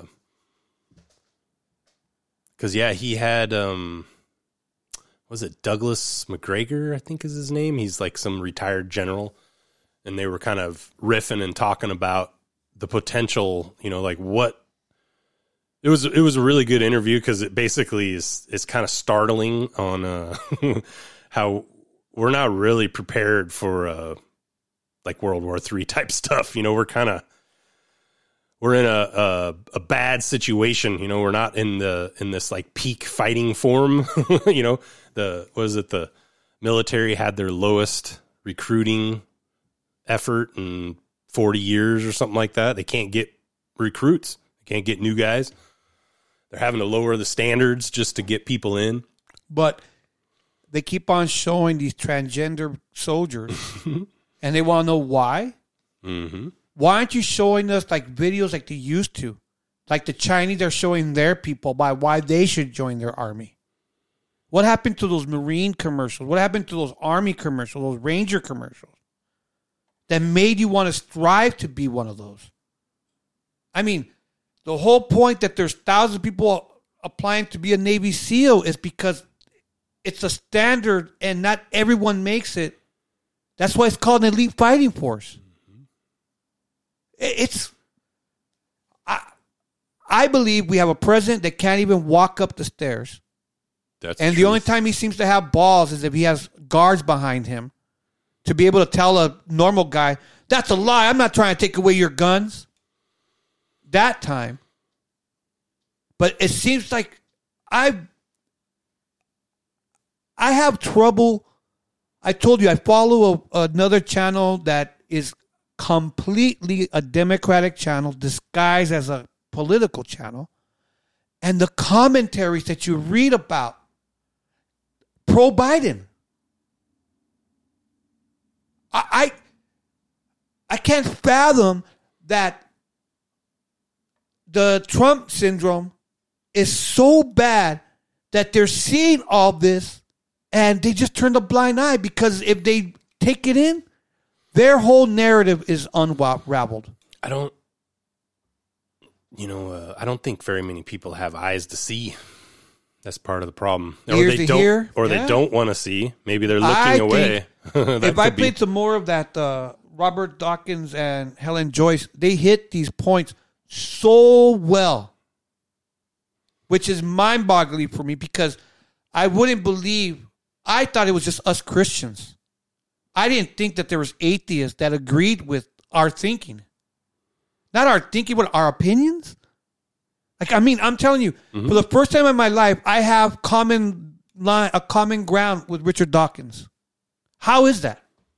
How is it that two people so opposite found a common? I found a common ground where I enjoyed what he was. He was like any any of these people right now who are uh, woke are going to call Richard Dawkins now a right winger because of that podcast right there. When his whole life he was a left winger. Yeah. What have you done for me lately, though? Amazing, right? Uh, this is uh, kind of on what you were. We were kind of discussing Black Lives Matter time period. Dude, This I is- like that grinder they were showing right there. This is an interesting article here. I don't really know what to think of it. Uh, it's from Zero Hedge. Uh, Black Lives Matter leader stands behind January 6 prisoner prisoners and endorses Trump. And uh, it kind of goes on. This is Do you not think, the, you think? Do you think this is just a uh, could be. a reaction to that the New York uh, was it the New York uh, Black Lives Matter group? Uh, they put that one thing where the what do you call it the those soldiers from uh, or the guys from um, Hamas came in with uh, parachutes, and they put a picture how they stand with Palestine. Hmm, I do remember that. Yeah. So, do you think that this is just them to go? Oh, look, no, no, no we're not. Not Well, all of us are like you- this. Yeah, I'll read it. The founder of Black Lives Matter organization is voicing his support of the prison. I thought it was women who found it. uh, shying away from endorsing former and not shying away from endorsing former President Trump as the best candidate we have. Uh, this guy, Mark Fisher, is the co-founder of Black Lives Matter Rhode Island, There you go. and he's uh, in this article. He goes on to kind of state how, uh, you know, most most of the Black Lives. He basically disavowed uh, the you know official Black Lives Matter group. You know, he started it, but basically they kind of co-opted it. Yeah. and uh, it's a pretty interesting article because he he uh, he talks a lot like we do, and at a certain point here, he talks about media's distortion of the truth. Um, he talks about Antifa had a lot to do with the riots in 2020, and there were a lot of anarchist groups who just wanted to take advantage of the moment, Okay. and we were out for and we're out for destruction, Hold on, Hollywood. which is something we've hold, heard. Hold on, hold on. We've been talking about when we're going to hear someone from the other side finally like jump ship. My question is, with all this stuff that we know about CIAs and all those things we're hearing that they're gonna they like to make us provoke each other. Why can't we say that? I don't know if I trust even what this guy is saying, because how do I know that this guy isn't, uh, you know, one of the, um, a CIA plant, FBI plant, a, I don't know, a Washington whatever police officer plant. I, I don't know. You know, to, to jump ship. Now, if you read the article, he says that he stand together with the Proud Boys. He went to prayers. He went. What's going on here? Yeah, I just I think you know, he he states it there that uh, the media's distortion of the truth, and how Antifa and our anarchist groups were the ones causing a lot of the, you know, the peaceful protest uh, fires that were going on, and you know, we've we've talked about this a lot, where it was, um, you can you can see like if I just it's so hard to to bring it all back to memory, but you know, the summer of 2020, uh, I had Fridays off. They furloughed us on Fridays, so basically, I just sat home Thursday night, Friday night, Saturday night, and watched these crazy riots and fires going on around the uh, country, around the world, really, but around the country. And at a certain point, you start picking up on patterns where you're like, "Hey, that's not a black guy starting that fire or throwing that brick. That's a freaking white guy with skinny jeans." You know, like, wait a minute, you know, who who and, and who was shot at, repeated at- pattern. Who were shot at the Rittenhouse thing? White guys? Yeah. Where was the black guys? I know. Where were the black guys? Uh huh. None of them. Yep. But they say, "Oh, Wisconsin, dude. Wisconsin has a bunch of black people." Oh yeah. Okay, where were they? yeah, I know. It's a good question. Yeah, they weren't chasing him down. But Antifa was only practicing their First Amendment, so they have the right. So what are you complaining about? Well, as long as it's the violence part that. Uh, Oh, dude, freedom of speech is freedom of speech. Remember, you're going to fight for them to be able to do what they need to say, and that's what they're saying. mm-hmm. So now you're going to sky- skyfold their freedom of speech? Well, I mean, the other option is to get people fired from their job for their speech, because that's happening. Antifa? No. No, I'm talking about. We're talking. I'm, I'm, don't go that way. Let's Mhm. stay focused with Antifa Mhm. and the freedom of speech and Mhm. what they're practicing. So now, don't they have the right to do what they were doing? I mean, right here when in Los Angeles, when the when they had that transgender and the that uh, health spa that was supposed to be for women, and they went in there, and all uh, Antifa did was go there and protest for the rights of the transgender to be able to bathe with little girls. Mm, yeah. I mean, that's a freedom of speech, right? They're allowed to. It's freedom of speech. Yeah. I mean, as long as there's no violence. But there I was. mean, we saw it. Yeah. I Okay, mean, but it's their freedom of speech. mhm. So, So- there's nothing wrong with what they because they want a grown man to be bathing with little girls. So it's okay with you. Like I said, expose yourself. Let's see. Let's see what you got to say.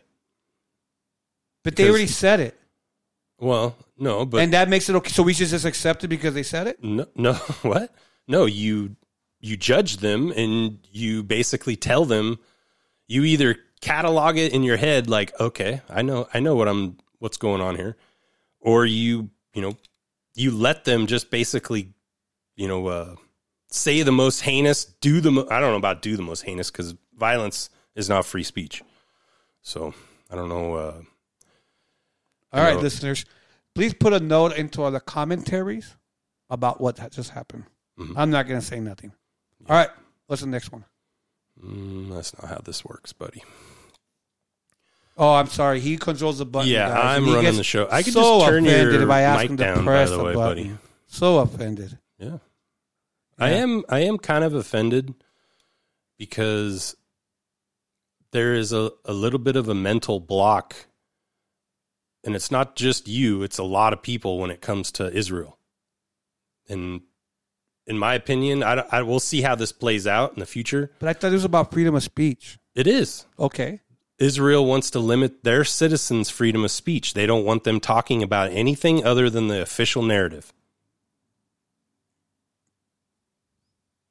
So Who is saying that? Their government? Yeah. Okay. It's their government. They say our government is saying the same thing to us. That's what they're doing to us. Yeah. That's why it's important to me. Yeah. Yeah. Yeah. I understand what you're saying. So they're telling their own citizens that. Mm-hmm. So now you're upset with them. I just think free speech is absolute and you should be able to Is Israel a sovereign country? say what you want to say. Is Israel a sovereign country? Of course. Okay, so they don't have the right to do their own laws, what they want to do? Yeah. Okay, then. Okay. I mean, because I don't like when John Oliver comes here and talks smack about my country. I know, but what you just said it gives validation to our government to do it to us. No, that's my we're a sovereign country. No, no, no. That's my business. What happens in this country, Mm-hmm. that's my business. What happens in Israel is not my business. Okay, well, freedom of speech is being limited here. I know. Right now. Here in my country. right now, Yeah. right here. I, I so in Canada, so in Canada right now, the trucker movement. But- so in Canada right now, do- you got a trucker trial right now. The, the, they're taking him to court because of freedom of speech. You're right about it. Right now. So I'm not so talking what- about it. So what are we going to do? Are we going to shut freedom of speech down because they're saying they don't like Israel? Who's stopping it? Dude, there's people being fired from their jobs. Dude, You know, people listen to our show. Dave Our- Rubin our- wants to fire people. Yeah, Dave Rubin's a wacko. Uh, Rebel News wants to fire people. I haven't heard. Show me the report. Uh, let's see. We're suddenly against free speech. Ben Shapiro, um, he said, if you work in the media and uncritically and reflexively parrot the genocidal Jew hating terrorist liars Hamas, you should be fired. So he's now very much um, for censorship. He at one point actually tweeted that no one should be fired for their views, even if their views are stupid. He was just like, society should just come after you. And, you know, that's, you make your own bed, you have to lie in it. That's if society comes after you, society comes after you, but you shouldn't be fired. Now he's saying, oh no, you should be fired.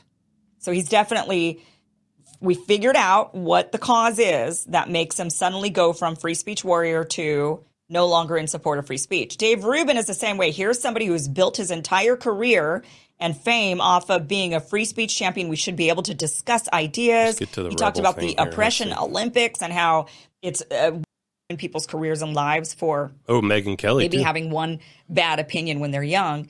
And they went in this back and forth thing, and Megyn was very much like, "Well, no, I'm not going to hire these people. You hire, you know, if you if you like them, then you hire them." And I think everybody remembers being young and having dumb ideas when you're 18, 19, 20, 21 years old. I don't know anybody who was like fully evolved by then.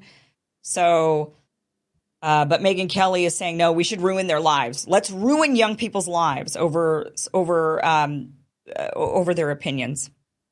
Some outlets are now pro cancel culture. Rebel News, sadly, Rebel News was a great organization that covered the Canadian trucker convoy uh, in depth, and they've very much been on the side of the Who is people this who were speaking out against is this, uh, mandates and company you're um, you know, and and Kim lockdowns Everson. Who does she work for? and they were uh, Kim Iversen. Okay. Uh, she's independent. Okay, sounds were very, very much opinionated against all of that. But now, when it comes to this particular issue, Yeah. Free speech is important, dude. like, Go it's ahead. The, Could you- the okay, most okay, okay, important stop, stop, thing stop, stop, stop. That we. when has it? When? Why? would- Why would you even be? Why would you even listening to Ben Shapiro? That guy tried to make you to take the shot. The guy took the vaccination. I stopped listening to him years ago. Mm-hmm. I stopped playing. So what he said is the same thing as when Joan Rivers was giving quotes of these actors, and you're like, yeah, he's a genius. What do I need to listen to him for?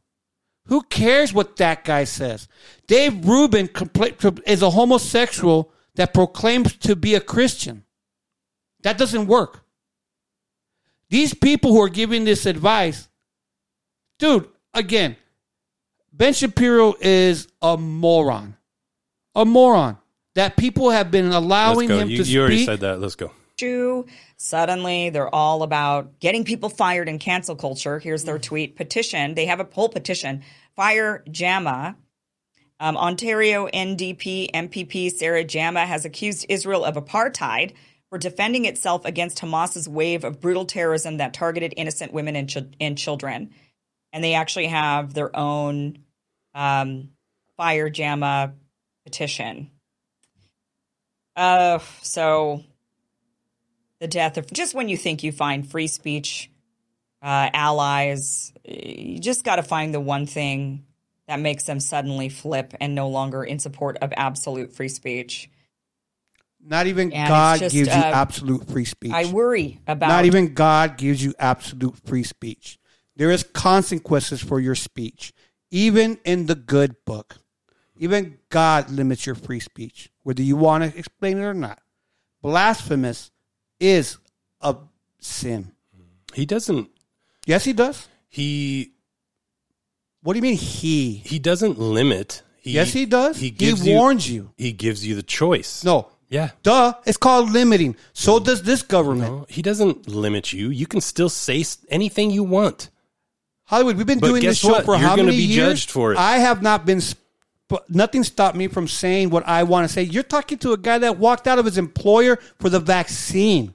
Nah, dude, suck an egg about your freedom of speech stuff. I was told to shut up and to leave a job. No, So bro. screw your freedoms, huh? No, I never said that. That's what you just said. No, but I'm not going to allow you to stop my freedom and then say, no, I have freedom of speech. Wait a minute. So you're going to stop my freedom? Like I can't walk? Who stomped your freedom? Who who stopped your freedom of speech? The murderers. The what? The murderers. The murderers. Once they kill me, they stop my freedom of speech. I can't speak no more. Once I'm dead, where I can't speak no more. with all of this. Right? I worry that we will lose And the our people that attack me- in this country, a right that we absolutely need in order to remain a democracy. Um, you know, I just I worry that we're going. If it's not one thing, if it's one group viscerally wanting to ban certain speech, then it's the other who wants to viscerally ban different speech. It- it's just we cannot operate like this. We need to have discussion and exchange of ideas. Adults need to be adults. We need to have if we don't have to agree with each other. Even after that exchange of ideas, we don't have to come to consensus. We can continue to not agree. We could continue to say I think you're wrong. And you could even continue to say, and I think you're abhorrent and a bad person and a genocidal lunatic. You can say all of those things. But it's when you start saying, and I think you should lose your job and not have a way to live. That's what the pro mandate people did. They said, you shouldn't have a job. There you go. You shouldn't be able to live unless you do what I want you to do. Unless you behave the way I say, you should lose your livelihood. Now you've got Laura Loomer and Rebel News doing the same thing to other people. You should lose your livelihood. Megyn Kelly, you should lose your livelihood if you don't say what I want you to say and behave the way I want you to behave. That is so utterly and completely dangerous. And My freedom of speech was held up here right now by Hollywood. right. He lower it down. He says I have freedom of speech, but I'm not allowed to talk on this show. So you are you are a hypocrite. Yep. Yeah, there you go. So no, bro, you altered my freedom of speech. I did. So there you go. You're a hypocrite. So your argument is now thrown out the window. It was my show. You just did it to me. It is my show though. I I got the I thought it was our over show. Yeah, but I could do turn down. I could turn down stuff. Yeah, It I know that you can do. So that's exactly what you did. You're the government. Yep. You just did it to me. But yet you're proclaiming it's okay for you to speak. There you go. You're a hypocrite. Mm-hmm. You just show your hypocrisy right there. It's true. So this conversation that this woman's having, it's interesting, right? Who is taking Ben Shapiro's ideas? Dude, I never told anybody to lose their quit saying jobs. his name. I'm done with his name. Okay, when did I called for anyone to lose their jobs? None. No, I'm just not even the people who told me to either take my shot or I have to quit my job. I don't ask for any of them to lose their jobs. So I don't know who your who your audience for this recording here, but I thought us, Good Time Culture Podcast, we are about freedom of speech. Uh, up to a point. I thought you said there wasn't no no up to no point, I have complete freedom of speech. Like I'll say anything. but not me. I don't I feel like you have you have so much passion about one side that if you had your choice, if you could shut off the other side's voice, that you may do that. I don't know, for I- sure. I have that just- I'm- control. I'm, suspecting. I, I I change the channel when I don't want to hear it no more. I have that full control. I don't have to listen to no one's speech if I don't want. That's my freedom too. Yeah, it's it's kind of scary because when was it? The eighties, nineties, maybe eighties, where the right, the conservative right, was doing very similar, limiting free speech, saying you you can't put out a, you know, adult content. You know, you gotta you can't uh, can't have uh, Slayer, you know, playing music or whatever. It's like So you uh, think they may have had a point? no, I just think both sides are susceptible to uh, limiting the other's free speech, and probably in a good intention, not really like just you know uh, limit, you know, just fuck them or whatever. Sorry about that family show, but it's more of you know just they want what they want, and you know, I don't know. It's I, I it's for me to in the years because it's went I- back and forth. when uh, what you're talking about. I wasn't a member of the church. I was actually a, a, a progressive. Yeah, I think I was too back Okay, then. and Yeah. so even though I was raised Catholic, I was a progressive. Again, I believed in abortion. I believed that the woman had the right to choose. Okay, I believed in all that. I believed that the church should, you know, I I- this is the one thing I still do believe.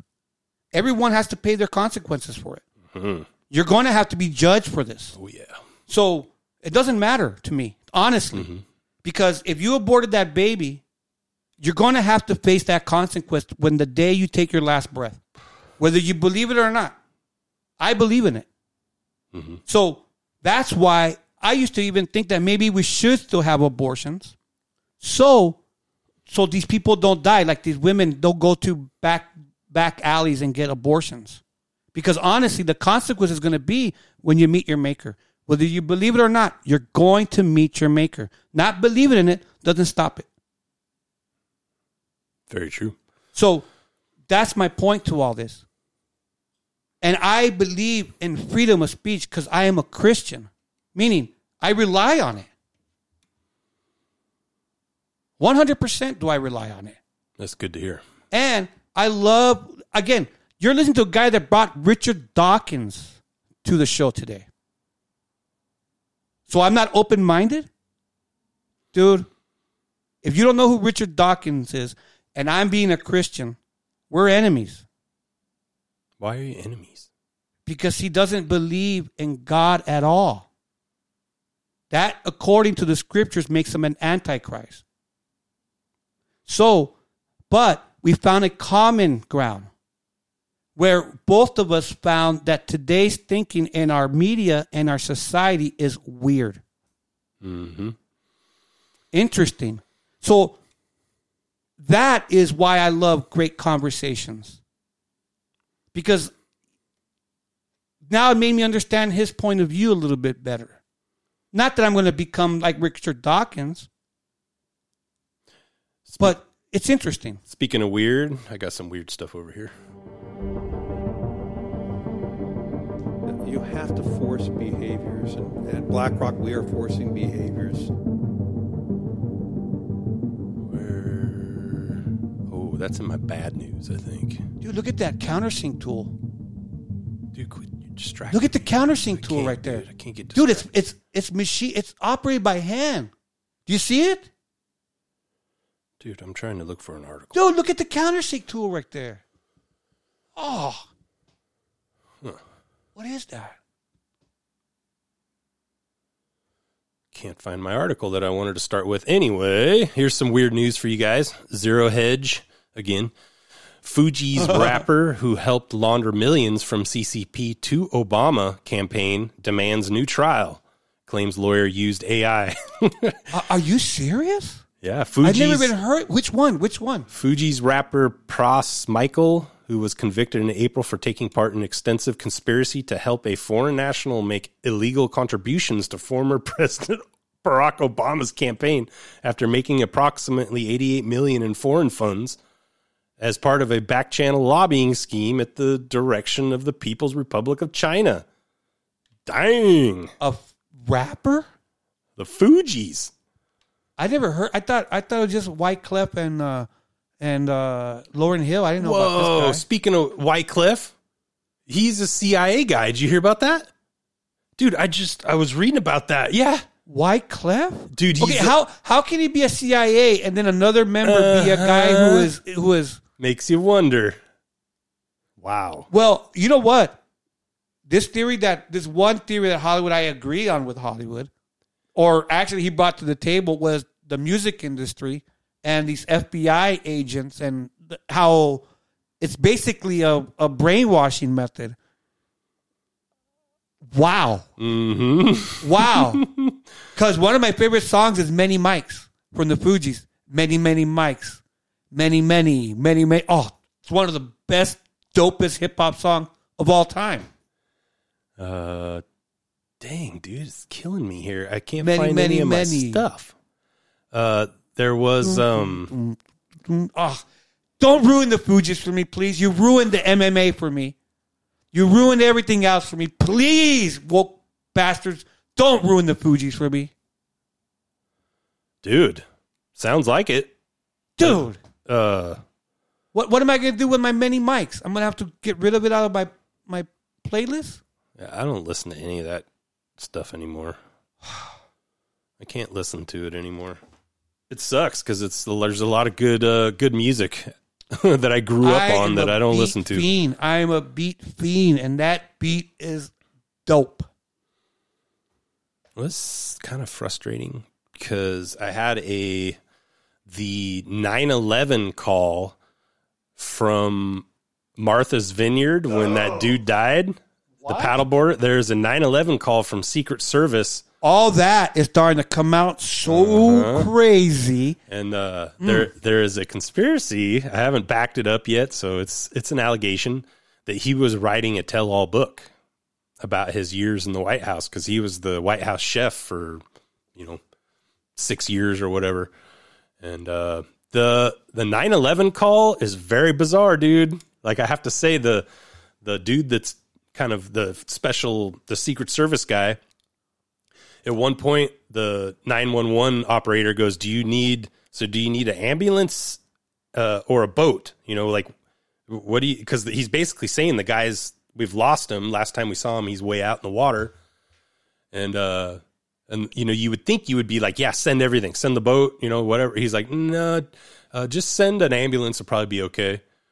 And you're like, the dude is drowning out in the water. I don't know how an ambulance is going to help. To me, what's interesting about the Obamas, in 10 years, they have been such a success story. Meaning, if you trace him back to Chicago when he was a civil servant or activist, he was upside down on his house in Chicago. He mm-hmm. owed like almost half a million dollars. Both he and his wife are debarred. They can't practice law. No one talked about why they were debarred. Okay. Now, 10 years later, the guy has a mansion in Martha's Vineyard. Of course. That's like old money, people. And yet he's there. In 10 years. What a success story. Why hasn't there been movies made about his life? I mean, seriously, that guy is wheeling and dealing. And in 10 years, he bought a mansion in Martha's Vineyard where you have to go through an association and be approved to buy a house there.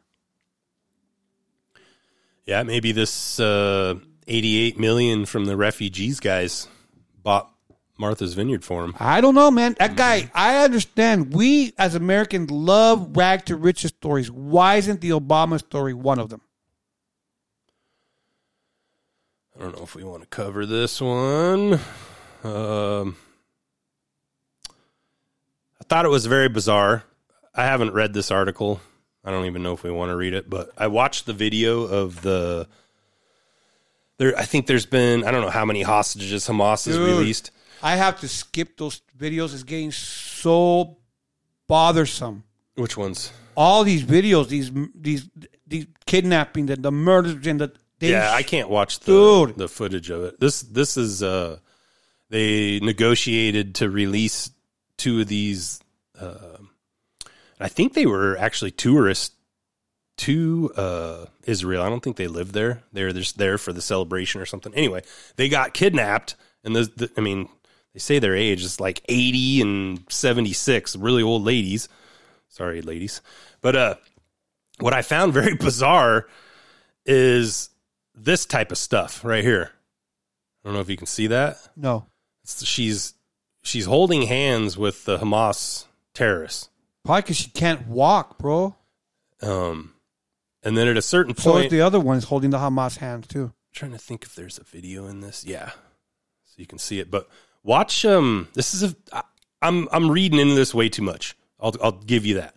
But watch the interaction here as she's leaving her terrorist captor and going to.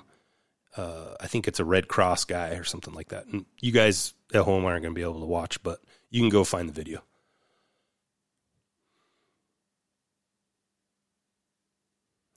Why there's no no audio? יפה בברית ואתה מעלים 85.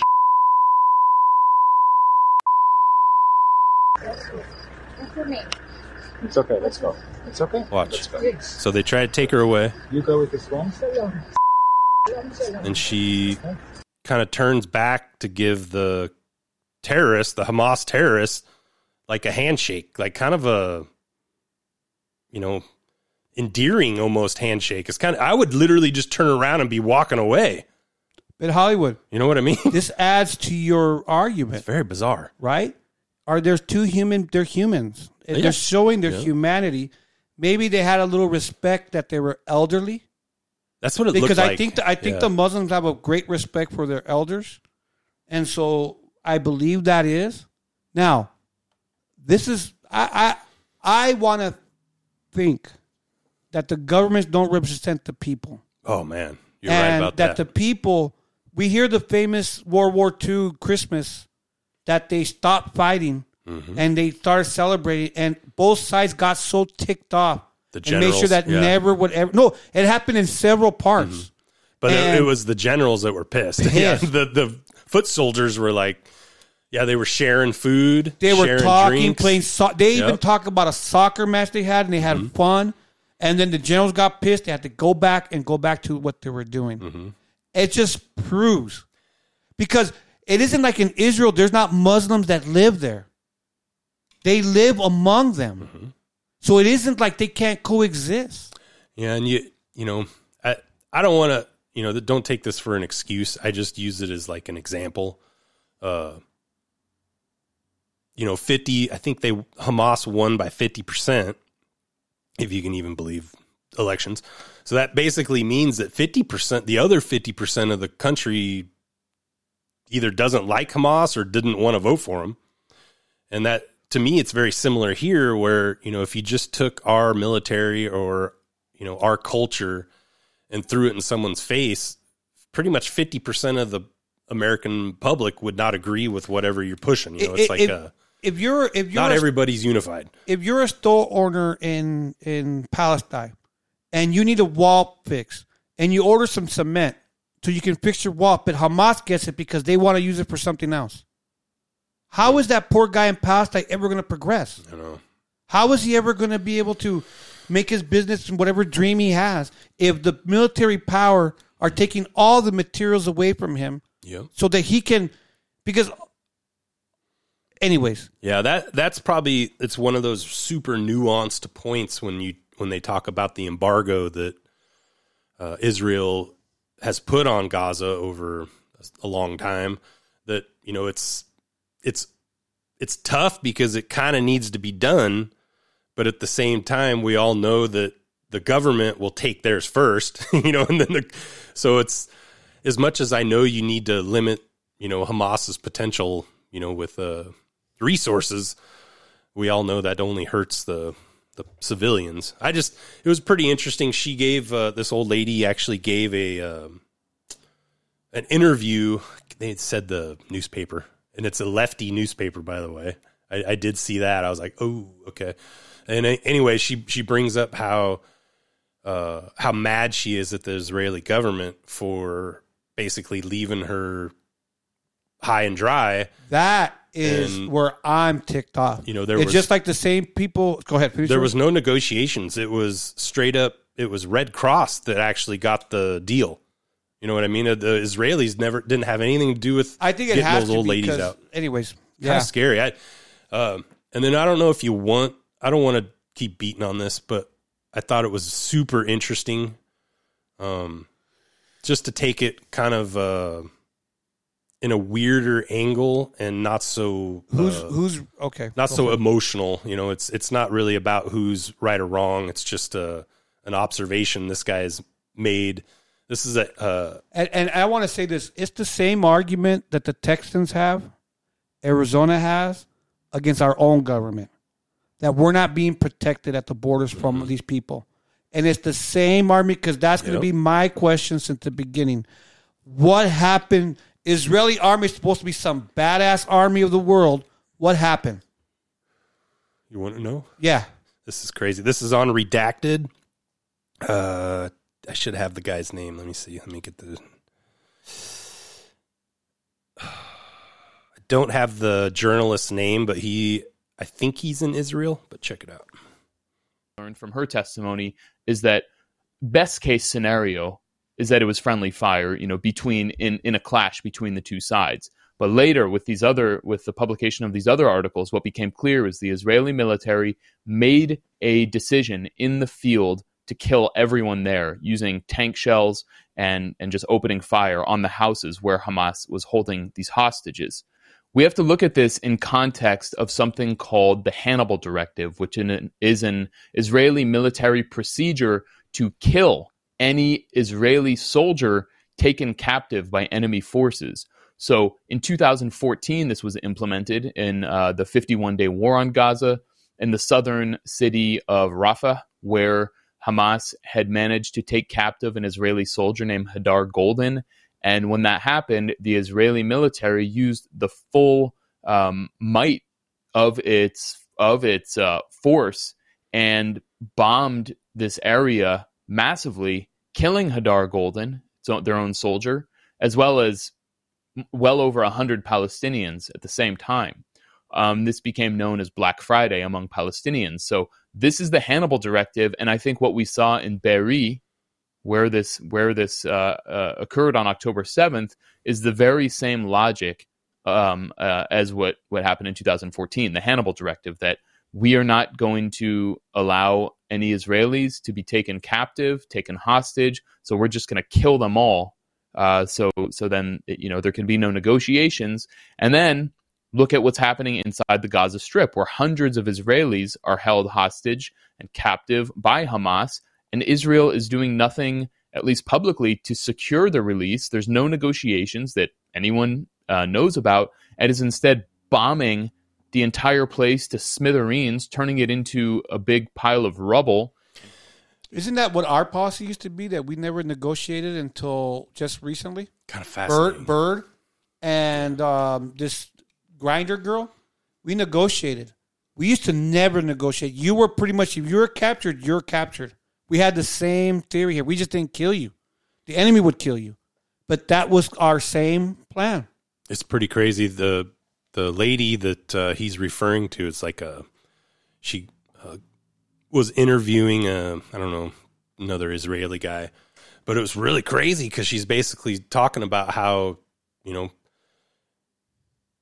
they she goes she she basically didn't openly say that the IDF was killing civilians, but there were civilians being killed by the IDF in crossfire, you know, trying to kill the Hamas. She said all that, and then this guy kind of talks about that Hannibal doctrine, which is like freaking crazy. I mean, I could almost see that. I mean, as crazy as that sounds, I could see how that would be because what's going to happen is if you get one guy taken, then you could be exploited for many. You know what I mean? So that You imagine you got them So in there. wild. The Hamas has them. We could negotiate, and, Ham- and Israel's going. We don't. They know. What are you going to do with them? so wild. Either release them or re-kill them. Because to, I mean, maybe to a Jewish guy, they'd rather be killed and have to deal with whatever uh, Hamas is going to do to them. I mean, I'd rather Yeah. be killed than raped. I tell you that right now. I'd rather be killed than raped. Hmm. Okay, I'd rather be killed and mutilated. Mutilated. I'd rather be killed than anything than whatever thing they want to do to me. Just kill them all, and if I'm gone, cool. I don't want to go through whatever that. and the most scariest thing I'm thinking. I was just thinking this last night. What happened if this country got invaded like that? It's all hands on, bro. They're going to come into your house. They're going to do the same thing because it's a country invading another country. It's war. It's Well, war, dude. Yeah, I mean, And it- there's, it- there's a big difference with firearms, but uh, I see what you're saying. Oh, that's what you think? When you have 16 of those soldiers and your rifle and you're going to take care of a whole group coming into your house? No, bro. You're one soul. You're, you're one gun. Maybe you'll stop three of them, but they're going to eventually come into your house. They're going to do what they It's an invasion. Yeah, Okay, that's the whole point. They know they're going to lose people. You didn't think Hamas had an idea that they might lose some soldiers in this? They did. They accounted it. But anyways, hmm Uh, going on to the next one here. Uh, wow, I have an AP article. This is the first time on the show. how much is two million worth? Uh, theft of 2 million dimes from truckload of coins from U.S. Mint leaves four facing federal charges. Wow. So the Do story the, the math. What is ten million? they they do say it. Uh, two hundred thirty four thousand dollars in dimes. Who is gonna? How do you cash in all those dimes? They even quit. They even have a little couple pictures of it, but basically the trucker allegedly f- was sleeping, which I find weird that he was sleeping and didn't notice people, you know, climbing around in his back of his truck, but uh, woke up and you know all the coins were gone. It's just getting crazy. Seven hundred and fifty thousand dollars in dimes. that was uh, Philadelphia. Six tons. Pretty crazy, huh? Wow. and you know it makes your brain kind of start thinking or at least makes my brain start thinking how did they know that that was the truck that had the dimes in it or were they was it just random But like since you and I aren't criminals, for the criminals, what's the next plan? What's the next step to this plan? What do they do with those dimes? they do say they were going to coinstar machines and dumping them into coinstar machines uh Don't you have to put a name and stuff, information for the coin not the coinstars nope uh they do talk about a little bit about what they were doing to kind of try to get rid of it oh, so they caught the guys? Yes, they do got them. Check And this, so- check this out. Wow. The Philadelphia Inquirer reports that prosecutors contend that the theft, which they say now totals two hundred thirty-four thousand, was part of a spree of robberies from tractor trailers passing through the region that also netted thieves frozen crab legs, shrimp, meat, beer, and liquor. So this may have just been like a, A random- random, yeah, just like Well, I mean, it's hey, so crazy. Okay, here, this is the best part. Ready? Uh, four Philadelphia men 25 year old Rakeem Savage, 31 year old Ronald Bird, 30 year old Hanif Palmer, and 32 year old Malik Palmer. Definitely uh, some uh, some very American names there, huh? I got one. Let me Oh, play boy. this. They made those comments because they think they're smarter than us. They're usually think they're intellectuals. I'll give you my definition of an intellectual. There are these people who pretend to believe that there's life on other planets, knowing full well ain't nobody else out there. It's just us. If there was life on other planets, we'd have sent them some foreign aid by now. I did find the um, So true. I found the uh, 9/11 call. Go for it. 911, the sign's recorded. Where is your emergency? We have a male drowning in the um, Why is that redacted? back of the property right now. We have our rescue swimmers. They're attempting to go out there um, right now. Uh, what's your phone number that you called in on? What's the best access? Rescue swimmer and an agent driving down there right now to get on the boat. Uh, someone came running up to our uh, back post saying that a gentleman, uh, it's just a guest of the house, um, is out there drowning. So right now, our rescue swimmer's going out there. And you A said you guys have boat access, so what do you guys need? Do you need an ambulance or do you need water rescue as well? Um, they didn't advise right now. Um, they. I would say at least an ambulance, and I don't know.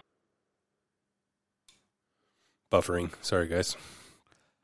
Wow. It's um, it's a. it is like at- someone it's a- trying to cover something and give too much detail. It gets it gets even weirder. What they're what they're doing in the back of the property right now. I know they're this real? getting. Is it We have our? Yeah. rescue swimmer who's getting the boat right now. Um, so,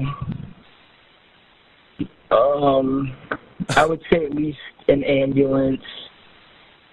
I don't know what the All right. lead time is.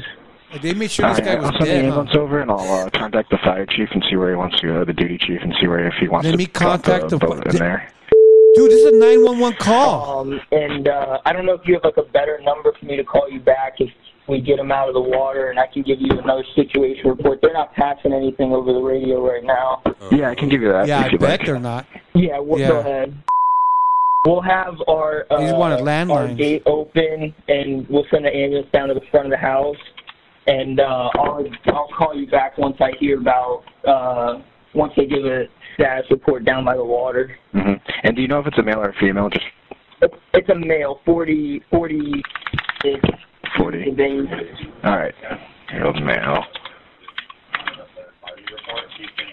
All right. I will. Uh, I'll start sending everyone out there. Okay. Okay. Thank you, sir. You're welcome. Thank you. Take care. July 23, Thank you, sir. Thank you, take- 2023, 19, 53, 13. Sheriff's Office communication. Um, so our rescue swimmers aren't able to locate the uh, gentleman that's uh, that was reported drowning.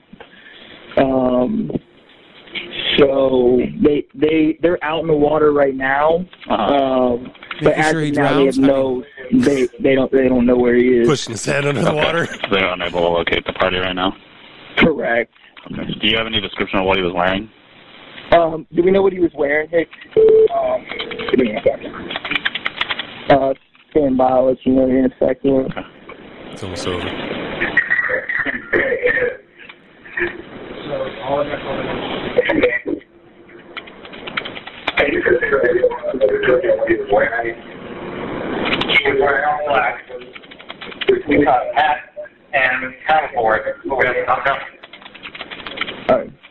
Yeah, so he's wearing all black. He was on a paddleboard.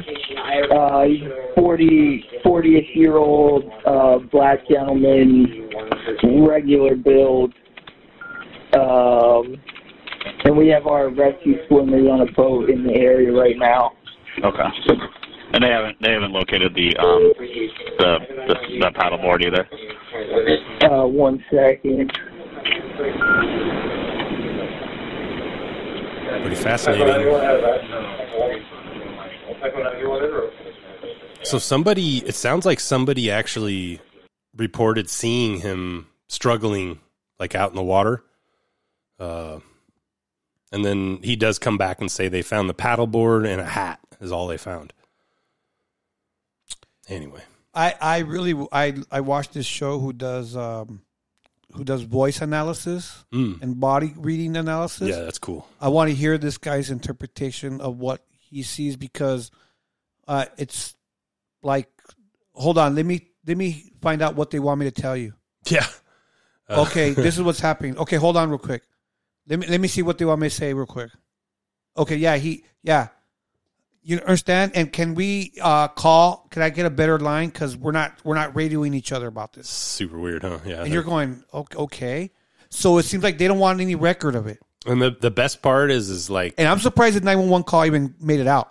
Obama, they were like, "Oh, we weren't even there," and then it comes out later. stories that he was there. it later comes out. Well, he originally said they weren't, and then it comes out that yeah, they were. You mean the the uh, embarred this disbarred lawyer? Yeah, that guy. You mean the honest man? Let's transition. We're at two hours, We- so we got to go fast. We need to interview a- an attorney one day to find out what does an attorney have to do to get disbarred. uh, Tony Words will tell you. Oh, we we got to invite him over again.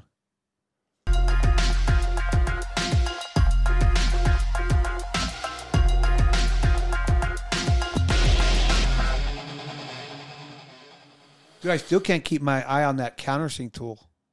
Getting distracted. Dude, it's like neat.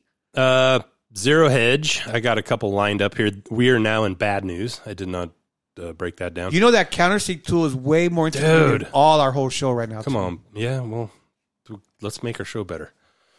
World War III fears trigger American panic buying of 556 and 223 ammo. Prices surged 39% in a week.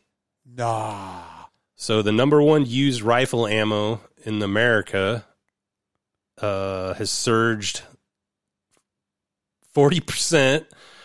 Uh, it had been going down for, geez, what? But didn't they Three just years? recently? Didn't Obama, uh, Trump? Uh, excuse me, Biden uh, didn't just order a a uh, ammo and ammunition company to shut down? That was last week. Yep. I don't know if he ordered it, but they. Uh, no, I thought it was. No, I think. Um, yeah, it's it's uh, kind of convoluted, but it's a, a government manufacturing place. They they're it's a contractor for the government, and then once they're done with their contract for the government, they're able to produce Bullets for the uh, public, yeah. civilian. And so I don't know if that's because they bumped the production up of uh, the government uh, ammo, which is probably what happened. Uh, so there's no time to actually make civilian ammo at this point. But uh, so those prices went up. Could have been to do with what you're saying there too. I don't know.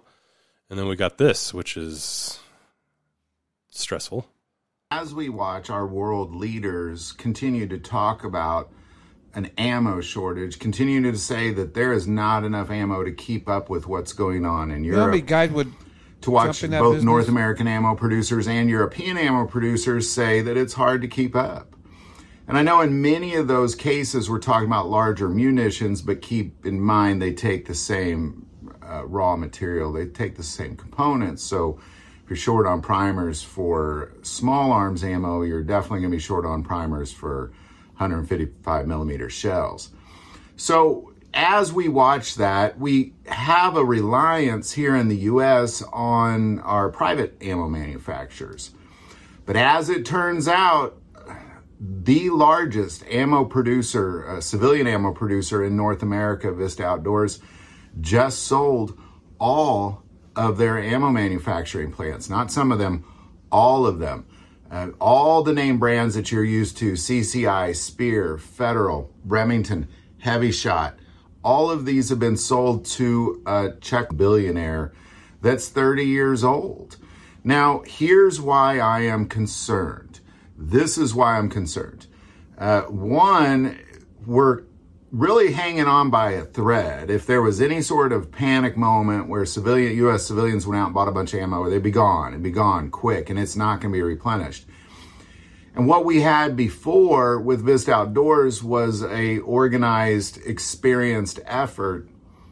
And what we have now is somebody that is uh, not experienced. Now, the other concern that I have is, you know, when you have the largest ammo producer in North America, civilian ammo producer in North America, being run by a 30 year old, um, his net worth is, according to Forbes, today is worth $2 billion. Well, he bought the company for $1.91 billion. So I'm not really sure if he has the money to keep up with this.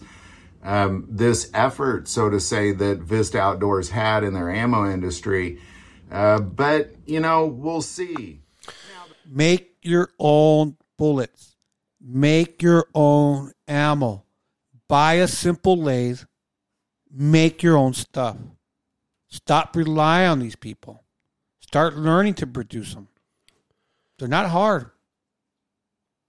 Uh, it's time consuming. Yeah, it's not Well, hard though. Having no bullets is uh, worse than having uh, some time there and make your own. I mean, I understand.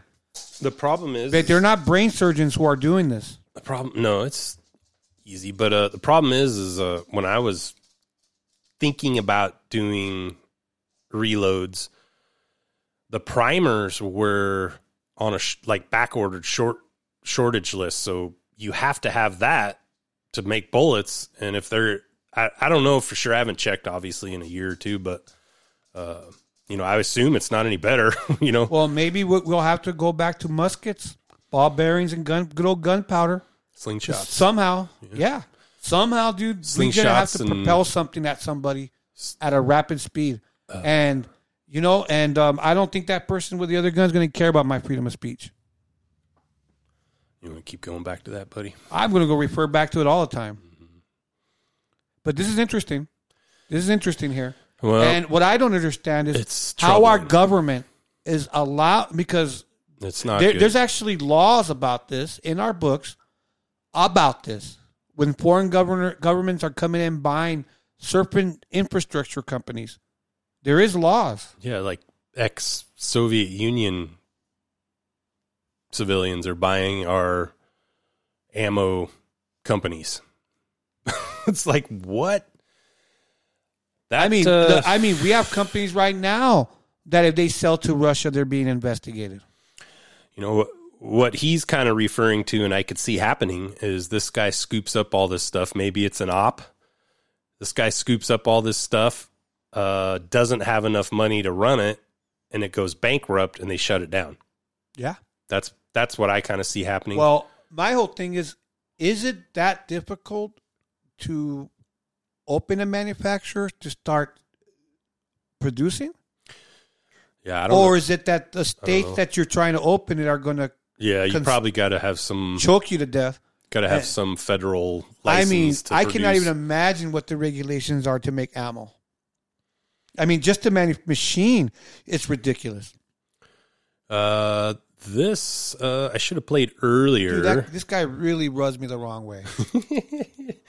uh, this is um, the BlackRock CEO, um, Larry Fink, I think is his name, and he. It's pretty fascinating. I don't know if you're going to be able to follow it, but he. I'll preface it by saying he is basically saying that this mass immigration, mass refugee thing that's going. I wouldn't even say immigration, mass refugee thing that's going on in America is good because it'll make uh, employees get paid less.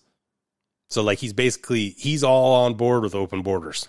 You know what's so uh, interesting about this? It helps his bottom line. We- we- may I stop this real quick? Mhm. Today I got a flyer for a town in next to us called Ventura, saying how you could put three point three point five percent down in a nine hundred and eighty thousand dollar home, which would equate about thirty eight thousand dollars. How the heck is a person who's making these people that this guy wants to bring in? How are they ever with these mm-hmm. sorry salaries that these people want to throw at them? BlackRock bought all the real estate.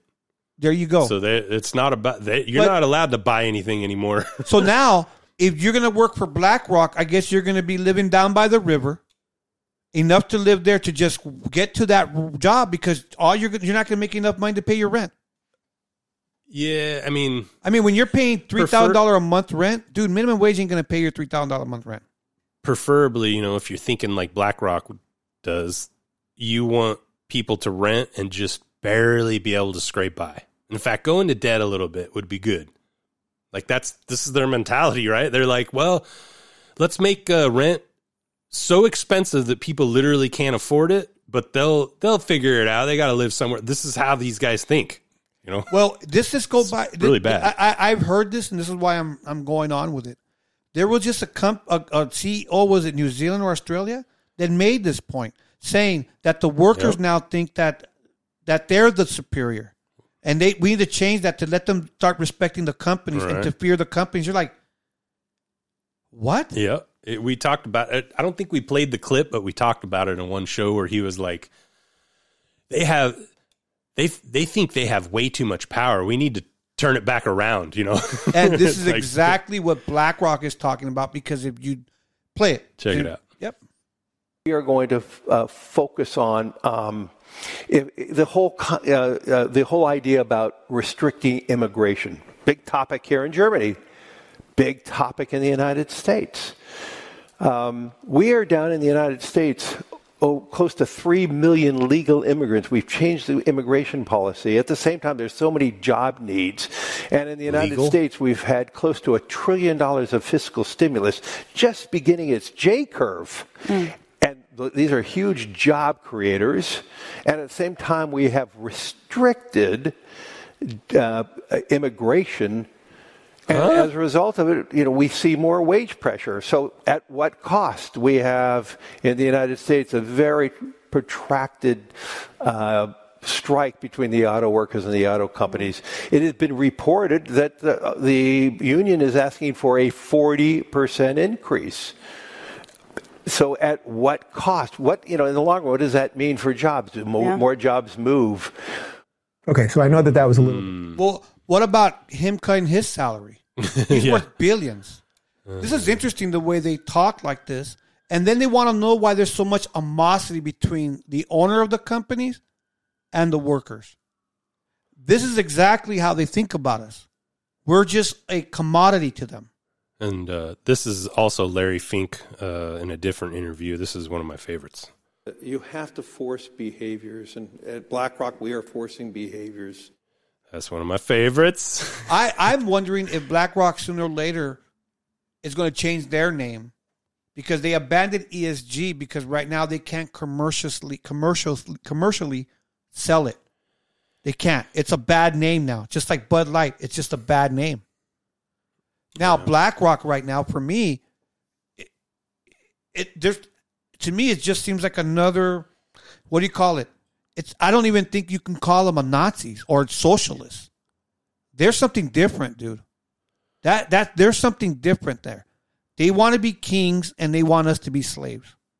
Something different there.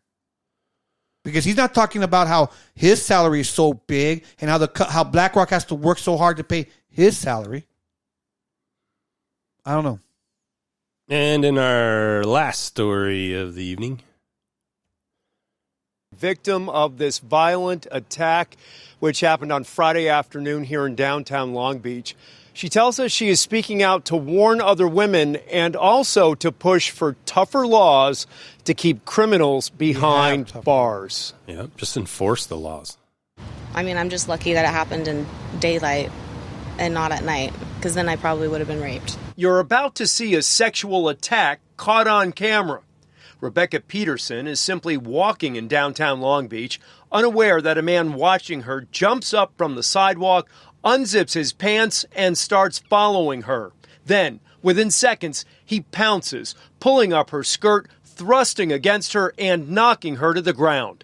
Another man sitting nearby springs into action and appears to try to pepper spray the attacker who walks, Nice. then runs away. In that moment, I had no idea. Uh, My first initial thought was like, is this someone I know, like playing a joke on me or something like that, you know? And then it was like a matter of seconds. I was like, oh no, and he's not letting me go. So I just turned real quick and By the way, the the bystander that pep tried to pepper spray the guy, he is literally all over it. Like he has been he was watching the guy the whole time.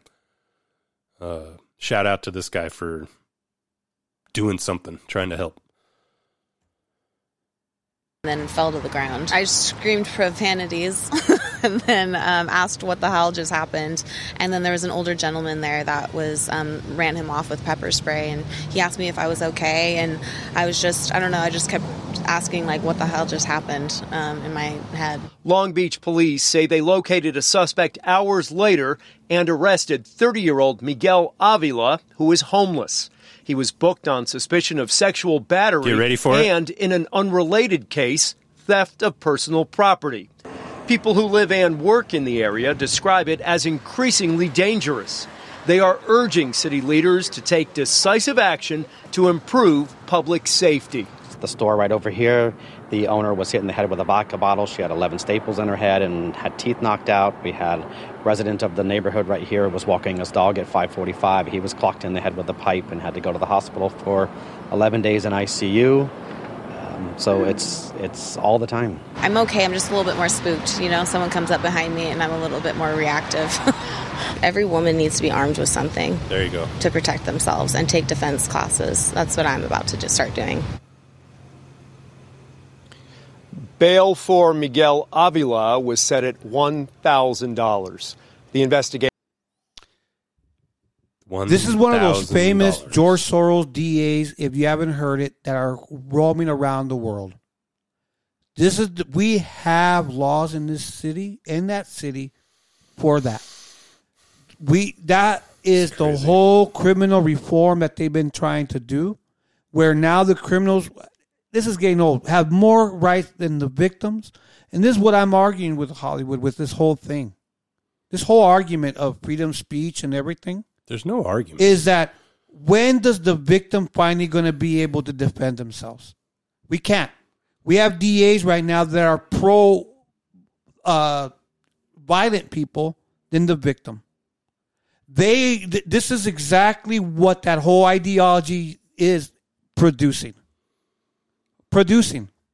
Now, that Abilite guy, are we to does he have the right to speak after he tried to rape that woman? What is he going to say? What is his speech going to say? Oh, you know what? I haven't had a woman in years. I, I don't know. That's what I'm trying to talk about here because this is what this I believe in freedom of speech in the part that why is there only a thousand dollar fine? What's up with this these DAs and why aren't they being brought up? It, why did this news reporter go visit the DAs and ask why are you doing this? Now that freedom of speech, I'm with it. Where's this reporter going to the DA and asking them why is this being allowed?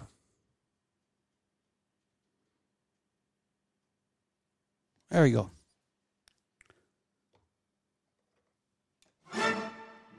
Nation, you hear the sound. Hollywood, Hollywood let this go pretty far. Too far. But it was a pretty intense show. And as we can see, the world is, seems to be pushing us that way. It's just what it is right now. Not me. All day long. Well, the voice tells the story. So, nation, there's really only one solution. And you can see this. The Word of God says that they hate Him first before they hated you. Remember that. They have this is, has nothing to do with us personally. This is a spiritual war. And since it's a spiritual war, there's only one way to get out of it. Get on your knees and pray. Pray with all your heart. Hmm? Love the Lord with all your heart and all your might, and love thy neighbor. What's the love thy neighbor? Let's pray for them. Let's pray that God will open up these minds of these presidents and these governors and help them make the right choices. Because right now, it's like the good book says what's wrong, what is bad, they say is good, and what's good is bad. We're seeing it. And we're hearing rumors of wars and all the predictions that the scriptures talks about. We're seeing it. So is this the last horn? Is this the last trumpet, as Bob marty said? Who knows? We don't know. So that's why I'm telling you. The only way we're going to get out of this is by praying. Honestly.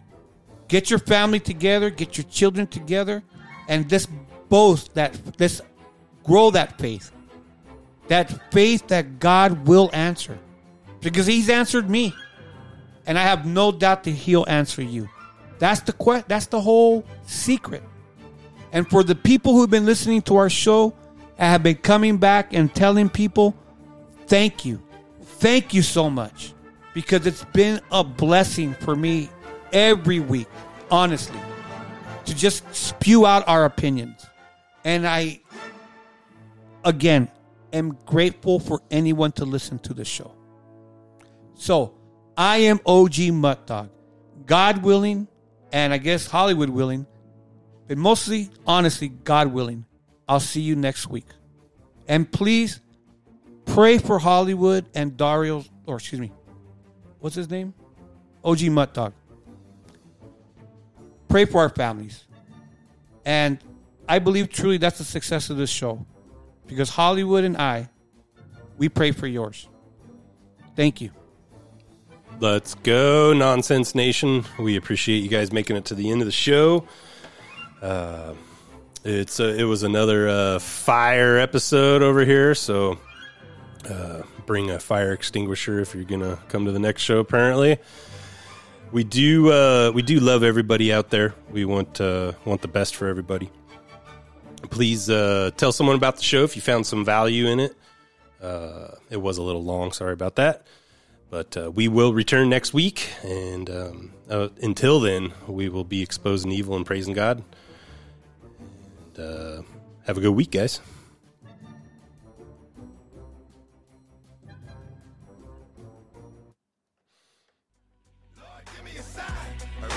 Talk to you, Lord. Since the last time we talked, the walk has been hard. Now I know you haven't left me, but I feel like I'm alone. I'm a big boy now, but I'm still not grown, and I'm still going through it. Pain and the hurt, soaking up trouble like rain in the dirt. And I know only I can stop the rain with just a mention of my Savior's name. In the name of Jesus, devil, I rebuke you for what I go through and trying to make me do what I used to. But all that stops right here. As long as the Lord's in my life, I will have no fear. I will know right from the heart. Cause it's right from the